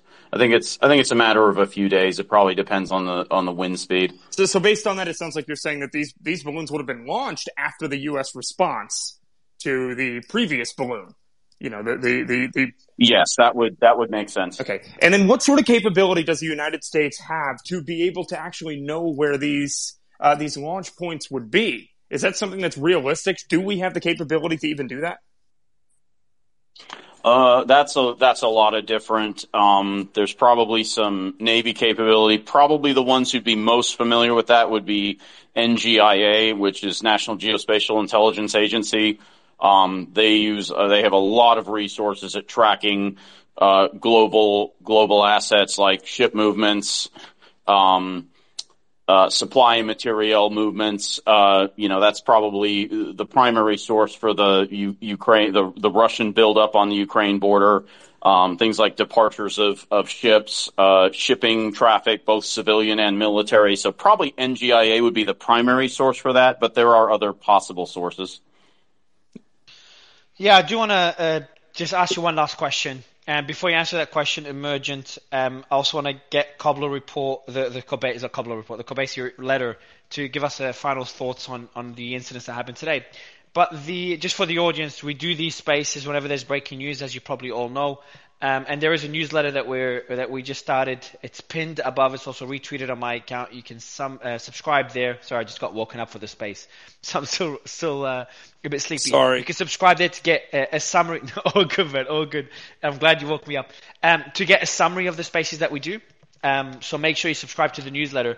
I do have one last question for you, Emergent. And by the way, my team is going to send you my number, Emergent. It'd be a pleasure to have you again um, as this uh, situation. Um, uh, developed absolutely. on uh, and, and my question to you is uh, for for Chinese and Austin was covering was was answering that question earlier for Chinese flying objects or for, for Chinese spying by flying over U.S. airspace. Um, you seem I, I, you know you seemed relatively at ease with that. Um, why? Because am I the, one of the few that find it to be an escalation? Um, I was listening to um, I was reading an article uh, after the first balloon was shut down, and there, you know, all, you know, we know that China's spying on the US, the US is spying on China, and the list goes on. Everyone's spying on everyone, but there are to dos and not to dos, and flying over the other the other country's airspace or, or territory is in is in the not to do list. For that to change, is that a new normal? Is that an escalation? Uh, so it, it, Uh, it's a new normal based. I, sorry, sorry. I, I'll, I'm going to comment quickly here. I would say it's a new Yeah, go ahead, Austin. I'll go to emergent. Yeah, go ahead, it's, Austin. it's a new normal based upon technology, right? When in the era of when like spy overflights were conducted, um, specifically by the United States, they were either done by U-2 and later SR-71 platforms that were, you know, flying higher or faster, depending upon which platform, um, than you know domestic uh, air defense networks could respond to. Um, after the advent of sort of wide scale use of spy satellites, that hasn't really been necessary. Um, we still have the U2 platform, we still use it and everything like that, but the necessity, the necessity for using air piloted aircraft to conduct that sort of uh, geospatial intelligence work has been largely supplanted by satellites. And so I would say that from what we're looking at right now with the balloons, the balloons are different because I would, you know, I would posit that Chinese satellites have been orbiting, you know, the the United States for quite a quite a while now, right?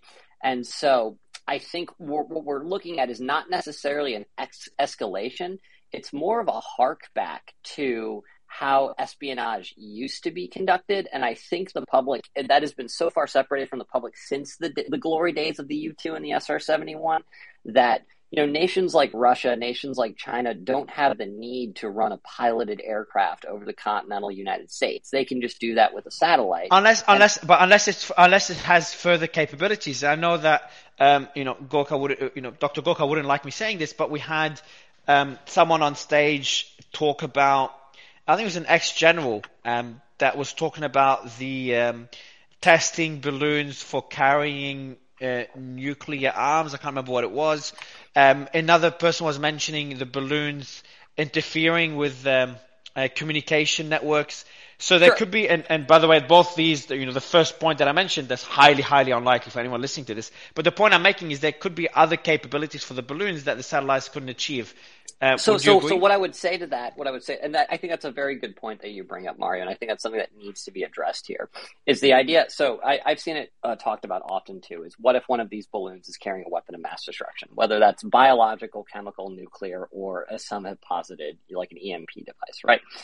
I, I think I believe the United States government, and I would also say I would believe if the United States were to do this to the Chinese government or the Russian government, I think every government's response would be the same. They would treat it as the use of a WMD on home soil, and they would respond to it overwhelmingly. I think that is one of the fundamental constructing pillars of the doctrine of MAD or mutually assured destruction.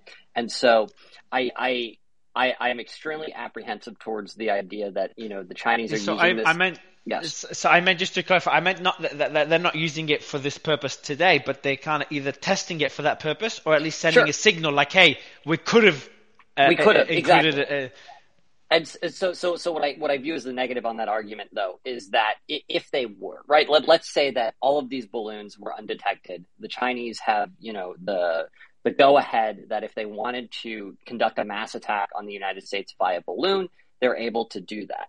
So, so this dives in a little deeper into the concept of the nuclear triad. The nuclear triad is the the idea that just about every nuclear armed nation is able to deliver their their weapons of mass destruction via three major uh, pillars. The first being silos, so ICBMs, missiles.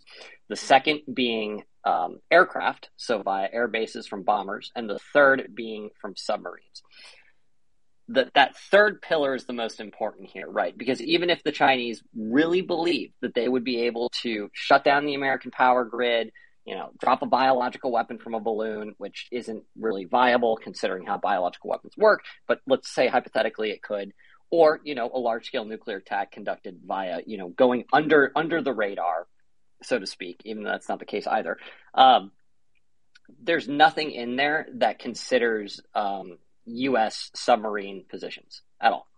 So I, I think the the best way to put this argument to bed, and this is why I don't believe that this is the case that the Chinese are trying to build up for a WMD attack later, is that you know as we've as we've already sort of um, gone over, these balloons as of right now, as we've seen, are unguided, and if you're going to conduct a strategic uh, attack using weapons of mass destruction, you need to hit certain areas. You need to hit silos. You need to hit radar networks. You need to hit, most importantly, submarines. And no balloon is ever going to find a U.S. nuclear submarine, just as any American balloon would never find a Russian nuclear submarine. And I think that's that's the best way to sort of talk about that. uh, Emergent, would you agree with um, uh, Austin's response to this? Can you hear me? Emergent? Uh, the mic is not there. Um, Oh, there- letter, there how it are- is. There it Oh, is. you good? Sorry, yeah, it was all good, man. lag. Yeah, all good, man. All good. Yeah, I think I, I agree with his his point of view. I think a lot of this is probably more uh, probing. I mean, it's not unlike in some ways what um, you know. A lot of what people don't know. A lot of what the Navy does. You know, there's things like international agreements, like you know, each country gets you know, uh, I think it's 15 miles of uh, of sovereign uh, waters outside, and then but then there's international agreements about certain areas. But there, there's always been these cases where some country will just declare, "Oh yeah, well the normal is 15 miles, but we declare 20 miles." Right? The um, the Gulf of Sidra incident in the 80s, uh, where Gaddafi declared that, "Oh yeah, well I get 200 miles of the Mediterranean as sovereign Libyan territory," and it was Reagan sent the the carrier strike group there to shoot down his planes and prove to the world that no, that's not your territory. So in a way, this is kind of, in a certain sense, it's kind of the Chinese doing the same thing.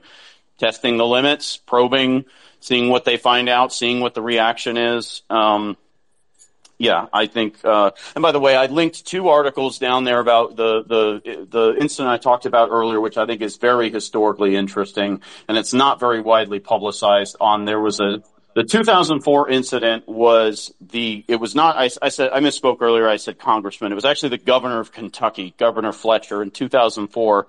He flew in uh, to DC without fly, fly, filing a flight plan, and it was in complete violation of the post 9/11 rules, and they almost shot him down. So there's a, I posted it in the links. There's a, both an NBC and a WAPO article about it. Really, they even went so far as to evacuate the Capitol building because they thought it was another hijack scenario. So read that very interesting historical info and kind of paints you a picture of uh, of what the what that is actually like. Hey Mario, Thanks one quick question for your for your experts here is, you know, what if this is just sort of a, a general like a general trend? So uh, f- several weeks ago, uh, whenever they had their their big meetings in China to sort of consolidate power, Hu Jintao was removed from those meetings in sort of a a, a major spectacle that there was uh, a break from tradition, um, typically not not something that that China would do. And following that, when when the World Cup started, and people were following live coverage, and they suddenly saw not just people at the World Cup, but people around the world celebrating in mass. It started to dawn on the people that something about what was happening in their own country wasn't matching up to what the rest of the world was doing with respect to COVID. And so I just can't help but wonder if China may need some some wins in some ways um, because of the the amount of duress that that their leadership may be under now. And I long speculated that China couldn't keep a zero COVID policy and go to war in Taiwan and and other NATO nations. Um, and so I just wonder if there's there's a sort of pivot out of a little bit of uh, anxiety over over. You could argue that in the worst possible world, China handled COVID so poorly, and if people in America and other Western nations are upset about how we've been treated during these times, imagine what a population like that must be feeling after they've been locked down for years, used inadequate vaccines, and then, um, and I, I then think, still- uh, uh, Kasabi, I would love you to answer that question. Uh, Kasabi, Kobeissi, I'd love you to answer that question uh, and and answer the question that I had. I think me, my question and Carl's question kind of go in line. Is is um, you know what you know why is China doing this? Um, so I'd love you to answer that question. I'll go to Piotr as well. Yeah, that's that's a great question. I mean, look, the first thing I'll say is I just pinned this timeline um, that we just tweeted a few minutes ago. Why? I mean, it took us three days to shoot down the first balloon. Now we're shooting down these UFOs almost by the hour, and this this whole thing over Montana in the morning that we're going to engage with. Um, you know, t- China is testing the waters here, but I also think the U.S. is also testing the waters. They're trying to see when they shoot down a, a Chinese-owned balloon or some sort of Chinese-based espionage, what's the Chinese reaction to this, right? And we're coming off, you know, the, the Kobeissi letter, we're a financial publication, so we're kind of looking more into what does this mean more on the economic side? I mean, we're coming off a historic trade war um, from the Trump era between the U.S. and China. We're finally starting to see supply chains normalize, but then we also know that China is has their eyes on Taiwan, which is you know the biggest producer of semiconductors in the world. So, um, is this China trying to poke poke at the U.S. and see, all right, well, this is their reaction if we fly over the U.S. What happens if we keep flying over, you know, Taiwanese uh, waters, or we, we sail around Taiwan? What is this going to do? Is the U.S. going to impose, you know, further um, tariffs like like we saw um, over the last few years? So, I think China is really just trying to see what what happens. I mean, we're going to keep testing the waters here. And we know that China has their eyes on Taiwan. I mean, we know that they're expected to invade by 2027. And we also know that, um, you know, tech, tech companies have been under pressure and, and China knows. So I think they see now, you know, now is the time when we're a little bit more vulnerable, and this is in the news, and it's become very political. So um, I, I really think they're just going to keep testing the waters here. And now that all you know, all Americans are watching this in the media, it's become extremely. Um, it's become kind of this this this media battle of which side is stronger. So we could see this keep escalating, and until you know one side puts a clear end to it, it's it's going to get a little bit more dirty. We think.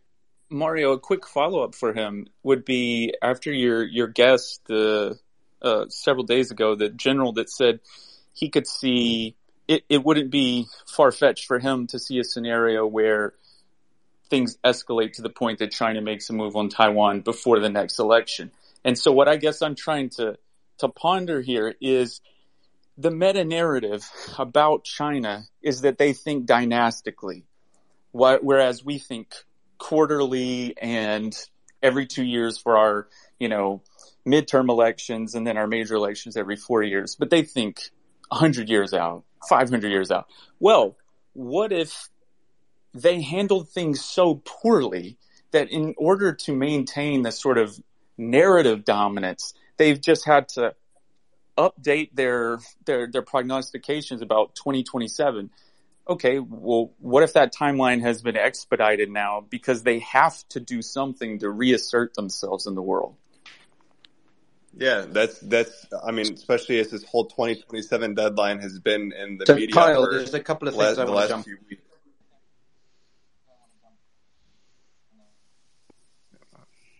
Is it It's me or is Piotr. Piotr messing up? This is my Oh, sorry. Yeah, your your connection, Piotr. Can Can you you hear hear me? Yeah, I can Your hear you. connection's Can you really bad, man. Is that better? Yeah, it's good. Yeah, you're back now. Yeah, go ahead. Okay. Yeah. So, um, so Carl, I think you're very astute. Um, what is the biggest fear that autocrats have? It's for their population to become more enlightened, uh, for them to become more informed about the, um, uh, you know, uh, the opportunities and freedoms and liberties that other countries, uh, other populations, other civ- um, civilizations have. Right? Look at the Soviet Union. What did they try ev- ever so hard to do? To limit the amount of infiltration of Western media, pop culture, and so on during the uh, late 20th century. So when the COVID um, zero COVID policy happened and the white paper uh, protests, as they became officially unofficially to be known, um, happened, uh, that was the biggest threat uh, that President Xi has faced during his premiership since he took office. Um, and this is significant because it's the first time we've seen um, this form of China. There's much more assertive wolf warrior diplomacy, which is just a fancy way of saying they're more assertive in their foreign policy going about, um, you know, having to deal with demographic and domestic issues. So they have two main things now. They have domestic crisis, both from a housing issue, housing bubble, and a public health crisis. And then that is playing into their foreign policy as, uh, as, um, aspirations and interests. So when you have um, Taiwan on the radar, which is, uh, I still remain on the fence as to whether or not they ever actually intend to invade, um, and I'll give you a couple of reasons why uh, in a minute. Um, it, this is something that you could potentially see pushing up their agenda as to why they need to do it sooner rather than later. President Xi isn't getting younger, and he wants to be the man to restore China to its glory days, as you mentioned, the dynastic period. So I don't know whether or not what's happening now, i.e., with these balloons, with these aerial object- uh, uh, objects, has any direct significance to Taiwan, um, because this is the U.S. mainland, and this doesn't necessarily play into the U.S. strategical narrative when it comes to Taiwan. But I do think that this is definitely an interesting development. As I said before, the Canadians and the Americans have a partnership with each other regarding airspace defense. So this engagement between Trudeau and Biden was not that surprising. Uh, and I don't think that this aerial object is of immediate national security because otherwise the US Air Force and others wouldn't be allowing it to bob about over US airspace over the night. So to your point about Taiwan, very uh, last point, uh, I think is that um, it's not going to happen yet. Uh, when I spoke to, you know, uh, we had um, uh, Brigadier General uh, Robert Spalding here, and I've spoken to various other American defense officials in the past on my podcast, and you know, there's varying degrees of interest over how much this could happen. Um, it's definitely something that is on the radar, but the reason why I remain skeptical is because China, in times of strife, specifically the party, need a object. They need something to stimulate nationalistic sentiment, and Taiwan is the perfect example of that. Um, and I think that you could see um, this remaining a always a bit on the precipice of like on the possibility of invading Taiwan, but never actually being done so. Um, the Chinese have definitely got more emboldened in the past ten years, but we've also seen even in the past six months, uh, President Xi's foreign policy narrative changed a little bit. Um, when he spoke to the Saudis, when he spoke to the Iranians, he was a little bit more well, when he went to the um, uh, to the G20 meeting, and even at the uh, World Economic Forum, a representative of China was there to try and emphasise that China is more collaborative now. I don't believe that for a second, but I think it illustrates that China is trying to be a little bit more uh, nuanced with its way of conducting foreign policy, and these balloons and other stuff could may well be just another part of that psychological warfare. I'll land that. Adam, anything to add? Uh, and I know that uh, the uh, letter was also speaking. Anything to add, guys, on what Piotr mentioned? And I want to go to a final question. Uh, Intel Schizo, who's been on the on the stage before, did send me a, a, great explanation of why he thinks China is using balloons, which could look like outdated technology for many of us. So I'll, I'll give Intel Schizo the mic right after Adam and and uh, uh, letter um, uh, respond as well if they've got anything to add. Adam. Yeah, anything I would add would be taking us way too off course. So I'll let Intel Schizo or um, or Kobeissi go ahead. I appreciate it, Adam. And by the way, I've just sent you through my number. Would love to have you on a future space on this uh, on this story. Uh, Kobeissi letter. Anything to add? Because I know you were speaking earlier when Piotr glitched out. Yeah, uh, I mean, nothing really to add. I think a lot of what we've said has kind of been echoed in here. Um, but I mean, you know, obviously the whole Taiwan, we were talking about the whole 2027 Taiwan invasion timeline. Um, I mean, it's it's up in the air, but also, you know, China doesn't want they they know that it's critical that they move quick on this kind of thing if they're going to do it, and they don't want this to be something in the media for three years, four years before it happens. So whether this is a sign of them testing the waters to see what the U.S. would do if tensions were to escalate or not, um, they, and now, you know, even if this wasn't intended to be something as a major topic, now that it's all over the media, they might look to capitalize on it. So that timeline definitely is, is dynamic. And Intel Schizo, I'll give you the mic just to kind of give us the, tell the audience the message that you sent me about why you think China could be using uh, balloons when they've got satellites. Yeah, so China's been seeing uh, near space, uh, that's the term that they uh, dub it, as a new front for uh, military powers across the world to start competing in. Uh, they've looked at the United States. Uh, there's tons of articles out there in Chinese academic papers. There's like over a thousand on just near space designs of various equipment. they see this as the next frontier for military technology and they don't want to be left behind and they don't want to be uh, behind the ball compared to other countries. And they've really focused in on this. Uh, they they see that this section of space uh, has it advantages over satellites. Whether it's the geospatial imagery side, you can get better uh, resolution photos. Whether it's the SIGINT side, where you can do collections a little better. And I do, I do. Um, Skids, I just want to, I just want to share something very briefly. Just got breaking news from uh, uh, Breaking Four News. Mateus, who's on stage, just want to mention it briefly. Um, we'll cover it tomorrow. Uh, but uh, Iranian president will visit China from Tuesday to Thursday at the invitation of President Xi Jinping. Um, that was uh, that was uh, quoted by China's foreign ministry, and that was just in the past half an hour. Um, I, I, think it was the, the piece of news came out uh, 10 minutes ago, so I'm guessing this is very recent, came on the Jerusalem Post. Matthias, when was that announced? Do you know? When did China announce this?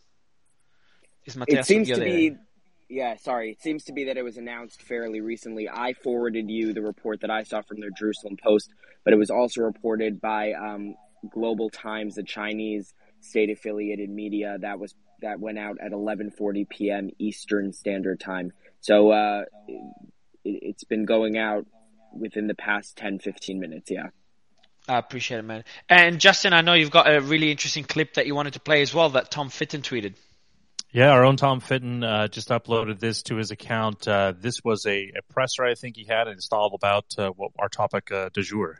Believe me, Judicial Watch is going to investigate the heck out of this. We had FOIAs that went out immediately into in response to this attack. We're going to find out what went on, what's gone on previously, and what other risks we're facing as a result of this haplessness from this not only the Biden administration but our defense establishment. This is a sad day for America. It's concerning. It's disturbing in the sense that we are kind of like this hapless giant, unable to do anything in the face of this rather obvious provocation, this brazen attack on our sovereignty, and the failure and the exposure of our weakness in the face of this. And the weakness, it's not, uh, not a, in my view, a technological or military weakness. It's political weakness. This is the decision by our military leadership with the uh, approval, presumably, of President Biden, who's commander in chief, not to do anything to protect our homeland from this ongoing attack. So uh, I think uh, obviously uh, Tom up in arms and and uh, the FOIA king that he is. Uh, that'll be interesting to see what it comes back. Yeah, Tom's a regular on the space, so I've just DM'd him. We'll bring him on tomorrow to get his thoughts on this. Uh, Nick, I think we should cover this tomorrow when the next balloon or next UFO, if it gets shot down over Montana, it'll be will be a good good space to kick off with a focus on U.S.-China relations. What do you think? Absolutely. I think this is going to continue developing here, uh, especially because it does seem like uh, the U.S. government has said that they're going to resume this operation that they were working on tonight uh, when daylight breaks in Montana. Yeah, and as always, we'll we'll keep things objective, um, try to give you the facts, and always have balanced opinions on the panel. Uh, but I think it was great. I will just give one a massive shout out to Raw's Alerts and Breaking Four News for you know playing a key role in getting this space started and giving us all the information we need and all the panelists that we had that came on and off. And of course, Nick for helping co-host the space and our regular panelists. You know, we have Austin, who, Piotr, uh, who are regulars on the space. Uh, Justin uh, for playing the clips. He's the clip guy. I, I, Justin, you're the best for playing clips and giving commentary on those clips. I, love it, man. Uh, so if you could do it in, in every space, yeah, the way he does it, the audio's impeccable. His commentary, it's on point, never glitching. Um, so yeah, Justin, I'm, I'm probably going to give you a call I, I after kept, this. I kept the comedy to a, to a minimum. I was going to bring up, you know, the "Welcome to Earth" clip from uh, Will Smith, but uh, we'll play that for another time. yeah, yeah. You DM me, Justin. DM me, say, Mario, I've got this clip. I'm like, no, man, not this space, not today. um, Oh, I also want to give a shout out, all source news and um, and other panelists that are regulars on the space. But otherwise, yeah, I think it was a great space. Really enjoyed it uh, for the audience. Hope you enjoyed it as well. The newsletter's pinned above. It's retweeted on my account.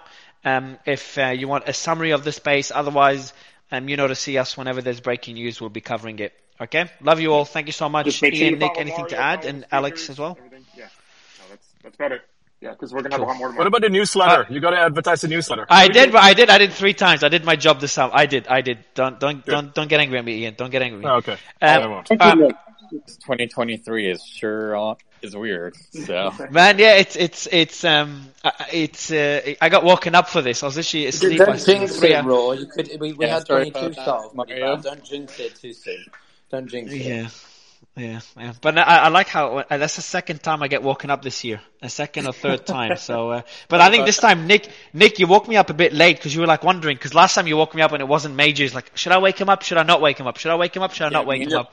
And it took you a while. uh, chatting, and we were like, "Should we wake Mario up about this?"